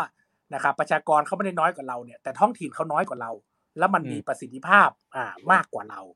ดังนั้นท้องถิ่นเราเนี่ยเยอะไปละ ในความคิดผมเนี่ยเพียงแต่ว่านักการเมืองก็ไม่อยากแตะก็คือฐานคะแนนคุณไปแตะอบตคุณก็เสียคะแนนคุณไปแตะอบตอบจก็ไม่ได้ก็เกิด ปล่อยภาวะนี้มาตลอดโดยที่ แต่ว่าพอคอสชซึ่งมีอำนาจเต็มอะทำได้แน่นอนอะ ยังไม่ทำอะอืมแล้วก็เป็นเรื่องแรก ๆ เลยที่พูดอะแล้วพอทุกครั้งที่มีข่าวเรื่องยุบอบตยุบอบจพลเอกประยุทธ์เนี่ยจะต้องพูดในรายการคืนวันศุกร์เลยว่า เป็นข่าวลือไม่มีความจริง ไม่เคยอ่าคิด รัฐบาลแล้วก็ผ่านมาสี่ปีไม่ทำจริง ๆนะครับ อย่างที่บอกทำมากสุดก็แค่ลดอบตจากหมู่บ้านละสองเหลือหนึ่งครับแต่ว่าเรื่องควบรวมนี่ลืมไปเลย เลิกไปแล้ว เลิกคิดไปแล้วอะไรเงี้ย มีกฎหมายเขาเรียกประมวลกฎหมายท้องถิ่นมาอยู่อันหนึ่งนะครับ แล้วก็อยู่ไหนก็ไม่รู้แล้วอะไรเงี้ยอ่าครับ แม้ว่าจะมีอำนาจเบ็ดเสร็จแบบคณะรัฐประหารที่ดูเหมือนจะสั่งอะไรก็ได้มา แต่ว่าเรื่องนี้เขาก็ยังเกรงใจอำนาจในท้องถิ่นอยู่ ยังไม่กล้าแตะครับนะครับ ก็รวมถึงม 44 ที่คืนตำแหน่งตามนักการเมืองท้องถิ่นที่พ้นตำแหน่งไปแล้วกลับมาอะไรเงี้ย ก็สะท้อนถึงว่าเออเขาก็เขาก็ค่อนข้างค่อนข้างแคร์นะครับ แคร์อ่ากลุ่มนักการเมืองท้องถิ่นอยู่เขาอาจจะหวังพึ่งพาเรื่องการลงประชามติ พึ่งพาในการเลือกตั้งครั้งต่อไปอันนี้ก็คือเขาก็ต้องคงมองยาวพอสมควรอยู่ครับ ครับผม เออ น่าสนใจดีครับ ก็มีสิ่งที่เขาแคร์ด้วยตั้งแต่ปีห้าเจ็ดคำถามโดยคุณจักริดอยากให้ตำรวจมาขึ้นกับ องค์การบริหารส่วนท้องถิ่น พอจะเป็นไปได้ไหมครับอาจารย์ผมคิดว่าเราเคยไปไกลมากเนาะก็คือในยุคของรัฐบาลไทยรักไทยช่วงปลายนะฮะในการประชุมของคณะกรรมการกระจายอำนาจเนี่ยนะครับ ไปไกลถึงขั้นที่นะครับ จะเอาตำรวจจราจรเนาะมาขึ้นกับท้องถิ่น หมายความว่าตำรวจจราจรเนี่ยเขาอาศัยอำนาจตามพรบจราจรทางบก ยกทั้งอันนี้มาเลย แล้วก็ให้อ่าก็ตั้งท้องถิ่นไปเลยพูดง่ายก็คือต่อไปนี้จับ นะไฟเขียวไฟแดงฝ่าไฟแดงเรื่องอ่าจอดในที่ห้ามจอดเรื่องอะไรเงี้ยให้ท้องถิ่นทำเราได้เราได้ก็อยู่ที่ท้องถิ่นเขาคิดตอนนั้นเนาะนะครับ มีข่าวใหญ่โตเลย แต่ว่าสุดท้ายก็เกิดรัฐประหารปี 49 ก่อนเรื่องนี้ก็หายไปกับสายลมนะครับ แต่ว่าผมคิดว่าถ้าจะพูดถึงทั้งหมดเนี่ยผมยังคิดว่ามันยังผมยังไม่เห็นด้วยเนาะในความคิดผมก็คือ เราเอาควรเอางานตำรวจที่ใกล้ชิดชาวบ้านเนี่ยเอาออกมาก่อน ซึ่งผมคิดว่างานจราจรอ่าอืม ยกตัวอย่างง่ายๆ สมัยนั้นเนี่ยนะอันนี้เขาทำสำเร็จเนาะก็คือตำรวจดับเพลิงเมื่อก่อนเนี่ยอยู่ที่สำนักงานตำรวจแห่งชาติอยู่กรมตำรวจเนาะแต่ตอนหลังเนี่ยเขาโอนตำรวจดับเพลิงนะยกกันไปทั้งตำรวจเลยนะแล้วก็เปลี่ยนไปเป็นข้าราชการกรุงเทพมหานคร ยกไปเลยแล้วก็ให้ไปเป็นแค่อ่าไปเป็นส่วนหนึ่งของกรุงเทพมหานคร อันนี้ก็คือโอนไปเลยตำรวจจราจรเอ่อตำรวจดับเพลิงในกรุงเทพก็ไม่มีอีกแล้ว คล้าย ๆ กันก็คือเราก็เราก็ควรจะต้องเอาเอาเอามาทีละนิดเนาะก็คือเอางานจราจรก่อน ซึ่งผมคิดว่างานจราจรเนี่ย มันเป็นงานที่เกี่ยวข้องเกี่ยวพันกับชีวิตความเป็นอยู่ของชาวบ้านเป็นอย่างยิ่งนะครับของคนที่อยู่ในพื้นที่ต่างๆ เป็นอย่างยิ่งเนี่ยถ้าได้งานนี้มาเนี่ยนายกเนาะนะครับอย่างที่ผมบอกเนาะมันก็จะไปเขาก็จะต้องคิดนโยบายการแก้ปัญหาที่เหมาะกับพื้นที่นะครับมากกว่าที่จะเป็นนโยบายกลางที่หวังจะใช้กับทั้งประเทศอะไรเงี้ยนะครับเขาก็น่าจะครับอ่ามันน่าจะดีขึ้นเนาะในในความคิดผม ครับผม ขอบคุณครับอาจารย์ครับ รวมถึงการอ่าจับเวลา เราบ่นอะไรเงี้ยเติมนิดหนึ่งอันนี้ อันนี้แอดนั่นเนาะเวลาตำรวจจับจราจรจับก็จับแต่หมวกกันน็อกอะไรเงี้ยแล้วก็คนฝ่าไฟแดงยูเทิร์นในที่ห้ามยูซึ่งเป็นปัญหารถติดอะไรเงี้ยเราก็เห็นอยู่ทุกเมื่อเช้าวันเราก็ขับผ่านไม่จับ อย่างเงี้ย อันนี้ก็คือตัวอย่างว่าถ้าเรามีนะครับตำรวจที่อ่าขึ้นกับนายกที่เขาเห็นอะไรแบบเนี้ยอยู่ทุกมื้อเช้าวันเนี่ยเนาะแล้วก็เขาจะปล่อยเหรือเขาจะนิ่งดูดายเหรือว่าอันเนี้ยคือบ่อเกิดของรถติดนะครับเขาก็จะใช้อ่าอำนาจ บังคับบัญชาอะไรก็ มันก็น่าจะดีกว่าที่ที่เป็นอยู่เนาะแต่ว่าเรื่องอื่นเรื่องจับขโมยขโจรผู้ลงผู้ร้ายอะไรเงี้ยเราก็อาจจะต้องให้ให้เป็นตำรวจส่วนกลางไป ซึ่งโดยรวมของทั่วโลกก็จะเป็นตำรวจส่วนกลางเนาะตำรวจท้องถิ่นจะมีไม่เยอะนะจะมีแบบในหนังฮอลลีวูดอะไรเงี้ยที่นายกเทศมนตรีเรียกตำรวจมาด่าเวลาผู้ร้ายหนีอะไรเงี้ยอันนั้นก็คืออาจจะมีอเมริกาที่ตำรวจเป็นท้องถิ่นอะไรเงี้ยแต่ว่าโดยส่วนใหญ่ที่ผมค้นเนี่ยตำรวจจะเป็นส่วนกลาง ครับผมครับผมโอเคขอบคุณครับอาจารย์ได้ความรู้มากมายอาจารย์ ผมคำถามสุดท้ายครับ จากผมเองว่าไม่แน่ใจว่าอาจารย์ยังมีโมเดลหรือความฝันหรือข้อเสนออะไรเกี่ยวกับการกระจายอำนาจสู่ท้องถิ่นที่อาจารย์ศึกษาไว้แล้วก็อยากนำเสนอ แต่ว่ายังไม่ได้นำเสนอในวันนี้ไหมครับ เพราะว่าจริงๆผมถามไปเยอะแล้ว มีสิ่งหนึ่งเนาะผมคิดว่าคือหลังถ้าจำได้นะหลังเหตุการณ์ หลังเหตุการณ์สลายการชุมนุมเนาะ นะครับในในในช่วงปีในช่วงปีห้าสามนะนะครับรัฐบาลอภิสิทธิ์เนี่ยพยายามจะลดกระแสนะครับ กระแสต่อต้านกระแสนะครับ ความเดือดดาลของประชาชนในในช่วงนั้นด้วยการตั้งคณะกรรมการปฏิรูปเนาะนะครับ แล้วก็มันก็จะมีหนังสือมาเล่มหนึ่งเป็นเล่มเล็ก ๆ ซึ่งผมคิดว่าถ้าถามถึงความใฝ่ฝันเนี่ยผมคิดว่าสุดท้ายมันก็ต้องย้อนกลับไปหนังสือเล่มนั้นนะเพราะเขาก็เชิญระดับคนแบบระดับอ่าผู้หลักผู้ใหญ่เป็นปราดเป็นอะไรมานั่ง นักวิชาการใหญ่โตมานั่งคิดเนาะ นะครับแล้วก็ในนั้นมันก็จะมีข้อเสนอปฏิรูปประเทศเป็นด้านๆหนึ่งในด้านที่เขาเสนอก็คือปฏิรูปโครงสร้างอำนาจนะครับ เรื่องสำคัญที่เขาเสนอแล้วผมคิดว่ามันอาจจะต้องถึงเวลาที่ที่มาคุยกันจริงจังแล้วก็คือการเสนอให้นะครับ เลิกส่วนภูมิภาค ไม่ใช่ว่าเลิกแล้วก็ไม่มีงานทำเนาะอ๋อส่วนภูมิภาคก็ต้องปรับบทบาท จะเป็นส่วนท้องถิ่นไหมจะไปอยู่กับท้องถิ่นไหมหรือว่าจะไปเป็นส่วนกลางอันนี้มันเป็นเรื่องใหญ่มาก แต่ว่า ในในความคิดของของกรรมการชุดนั้นน่ะเสนอและเห็นว่านี่คือใจกลางของปัญหานะครับ ที่ที่อ่าอย่างน้อยมันจะต้องขายล็อกเพราะอะไรเพราะว่าไม่งั้นข้อเรียกร้องความเดือดร้อนชาวบ้านต่างๆ นานาเรื่องแร่เรื่องเหมืองหินเมืองอะไร ต้องรวมศูนย์ที่กรุงเทพอย่างเดียว ต้องไปจบที่ทำเนียบรัฐบาลอย่างเดียวอะไรเงี้ยเนาะการที่นะครับทำให้ไม่มีส่วนภาคแล้วก็ทำให้อำนาจท้องถิ่นมีเพิ่มมากขึ้นเนี่ยไอ้ปัญหาเหล่านี้นะครับรัฐบาลกลางอาจจะแบกรับน้อยลง นะครับ อันนี้อาจจะเป็นเป็นเบื้องหลังความคิดอะไรเงี้ยนะฮะที่ที่อยู่นะครับ แต่ว่าอันนี้ก็เป็นเรื่องที่น่าจะต้องเอามาคิดกัน เพราะว่าเพราะว่าโดยส่วนใหญ่ของประเทศเนี่ยที่ที่เขามีส่วนภาคอยู่เนี่ยมันเหลือน้อยนิดเต็มทีแล้วนะครับ ผมก็ไม่แน่ใจว่าเหลือกี่ไม่ไม่กี่ประเทศแต่ว่าอ่านะครับประเทศที่เราไปลอกมาเขาก็ปรับบทบาทของส่วนภาคไปเยอะแล้วก็คืออย่างฝรั่งเศสอะไรเงี้ยนะครับ ที่เราไปเอามาตั้งแต่หลังสองสี่เจ็ดห้าอะไรเงี้ย ดังนั้นเขาเปลี่ยนไปถึงไหนตอนไหนแล้วเราก็ควรจะมาทบทวนตรงนี้ด้วย อันนี้ผมคิดว่าเป็นความฝันอย่างหนึ่งที่ ที่ยากเนาะที่ถามว่าที่บอกว่ายากเพราะอะไร เพราะว่าผมเคยทำโพนะโพถามนักศึกษานะครับผมสอนทั้งที่ราชพัฒที่มชอะไรเงี้ยผมก็ลองถามโพเล่นๆในหลาย ๆ ตอนเรียนที่ผมสอนเนี่ยนะส่วนใหญ่ไม่เอาด้วยเลยนะเจ็ดสิบกว่าเปอร์เซ็นต์ไม่มีใครเอาด้วยกับผมเลยว่าให้เลิกผู้ว่าให้เลิกนายอำเภออะไรเงี้ยนะรวมถึงกำนันผู้ใหญ่บ้านอะไรเงี้ยซึ่งอันนั้นก็เป็นการปกครองส่วนท้องที่อีกอะไรเงี้ยผมอันนี้ก็ดังนั้นมันเป็นความฝันที่ที่ นะครับ ต้องใช้เวลาแล้วก็น่าจะเป็นเรื่องใหญ่ แต่ว่ามันควรจะเอามาพูดกันได้แล้วในตอนนี้ครับผมครับผมส่วนหนึ่งก็อาจจะเป็นเพราะว่าคนก็ยังรู้สึกไม่ไว้ใจอบตอบจด้วยใช่ไหมครับ จากภาพจากภาพลักษณ์ที่ผ่านมาตามที่เราคุยกันไปแล้ว แต่ว่าถ้าคนค่อยๆ อ่านงานวิจัยของอาจารย์ แล้วก็ทำความเข้าใจมันมากขึ้นว่าเออจริงๆแล้วมันอบตอบจมันมีอะไรดีๆเยอะแยะที่เขาสามารถสร้างได้ แล้วไม่ได้มีแต่ภาพลักษณ์ที่ขัดแย้งเรื่องผลประโยชน์กันอย่างเดียว ก็อาจจะทำให้ มุมมองต่อการปกครองในรูปแบบการกระจายอำนาจนั้นดีขึ้น แล้วก็จะให้ความสำคัญกับระดับภูมิภาคผู้ว่าในอำเภอลดลงได้ใช่ไหมครับอาจารย์ครับ เราโอเคครับเราสรุปท้องถิ่นแบบเหมารวมไม่ได้ครับ เราต้องนะครับ เราต้องว่ากันเป็นที่ที่นะครับ และแน่นอนมันมีตัวอย่างที่แย่ที่ผมเจอมันก็เยอะตัวอย่างที่ดีก็เยอะดังนั้นนะครับ แต่โดยรวมเนี่ยเราต้องเชื่อมั่นอย่างว่าว่าว่าการกระจายอำนาจเนี่ยมันจะแก้ปัญหามันจะเยียวยาประเทศนี้ได้ครับผม ครับผมเพราะว่ายังไงซะส่วนกลางมันก็คิดทุกอย่างไม่ได้อยู่แล้วนะครับ เรื่องเล็กๆน้อยๆในพื้นที่ก็ต้องให้คนที่พื้นที่นั้นเป็นคนคิดแล้วก็ตัดสินใจเองอันนี้เป็นหลักการพื้นฐานที่ปฏิเสธไม่ได้นะครับ และที่สำคัญว่าการกระจายอำนาจ การปกครองส่วนท้องถิ่น ระดับจังหวัดจะมีคุณภาพหรือไม่ก็ขึ้นอยู่กับว่าพวกเราจะไปเลือกตั้งกันในวันที่ 20 ธันวาคมนี้หรือเปล่าด้วยนะครับ อย่างที่อาจารย์ แบงค์พูดฝากไว้เลยนะครับ เราจะเหมารวมท้องถิ่นทุกอันว่ามันเหมือนกันไม่ได้ เพราะว่าขึ้นชื่อว่ากระจายอำนาจ ก็ย่อมเป็นเพราะว่าแต่ละท้องที่มีบริบทของตัวเอง แล้วก็มีความแตกต่างหลากหลายนะครับ ใครบ้านอยู่ที่ไหน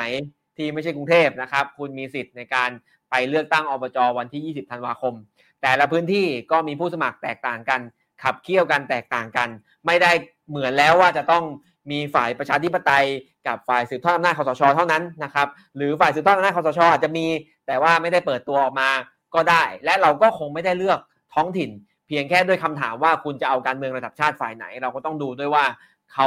มีนโยบายที่อยากนำพาท้องถิ่นที่นั่นไปสู่ที่ไหนนะครับ แต่จะเลือกท้องถิ่นโดยดูแต่ว่าเขาทำอะไรท้องถิ่น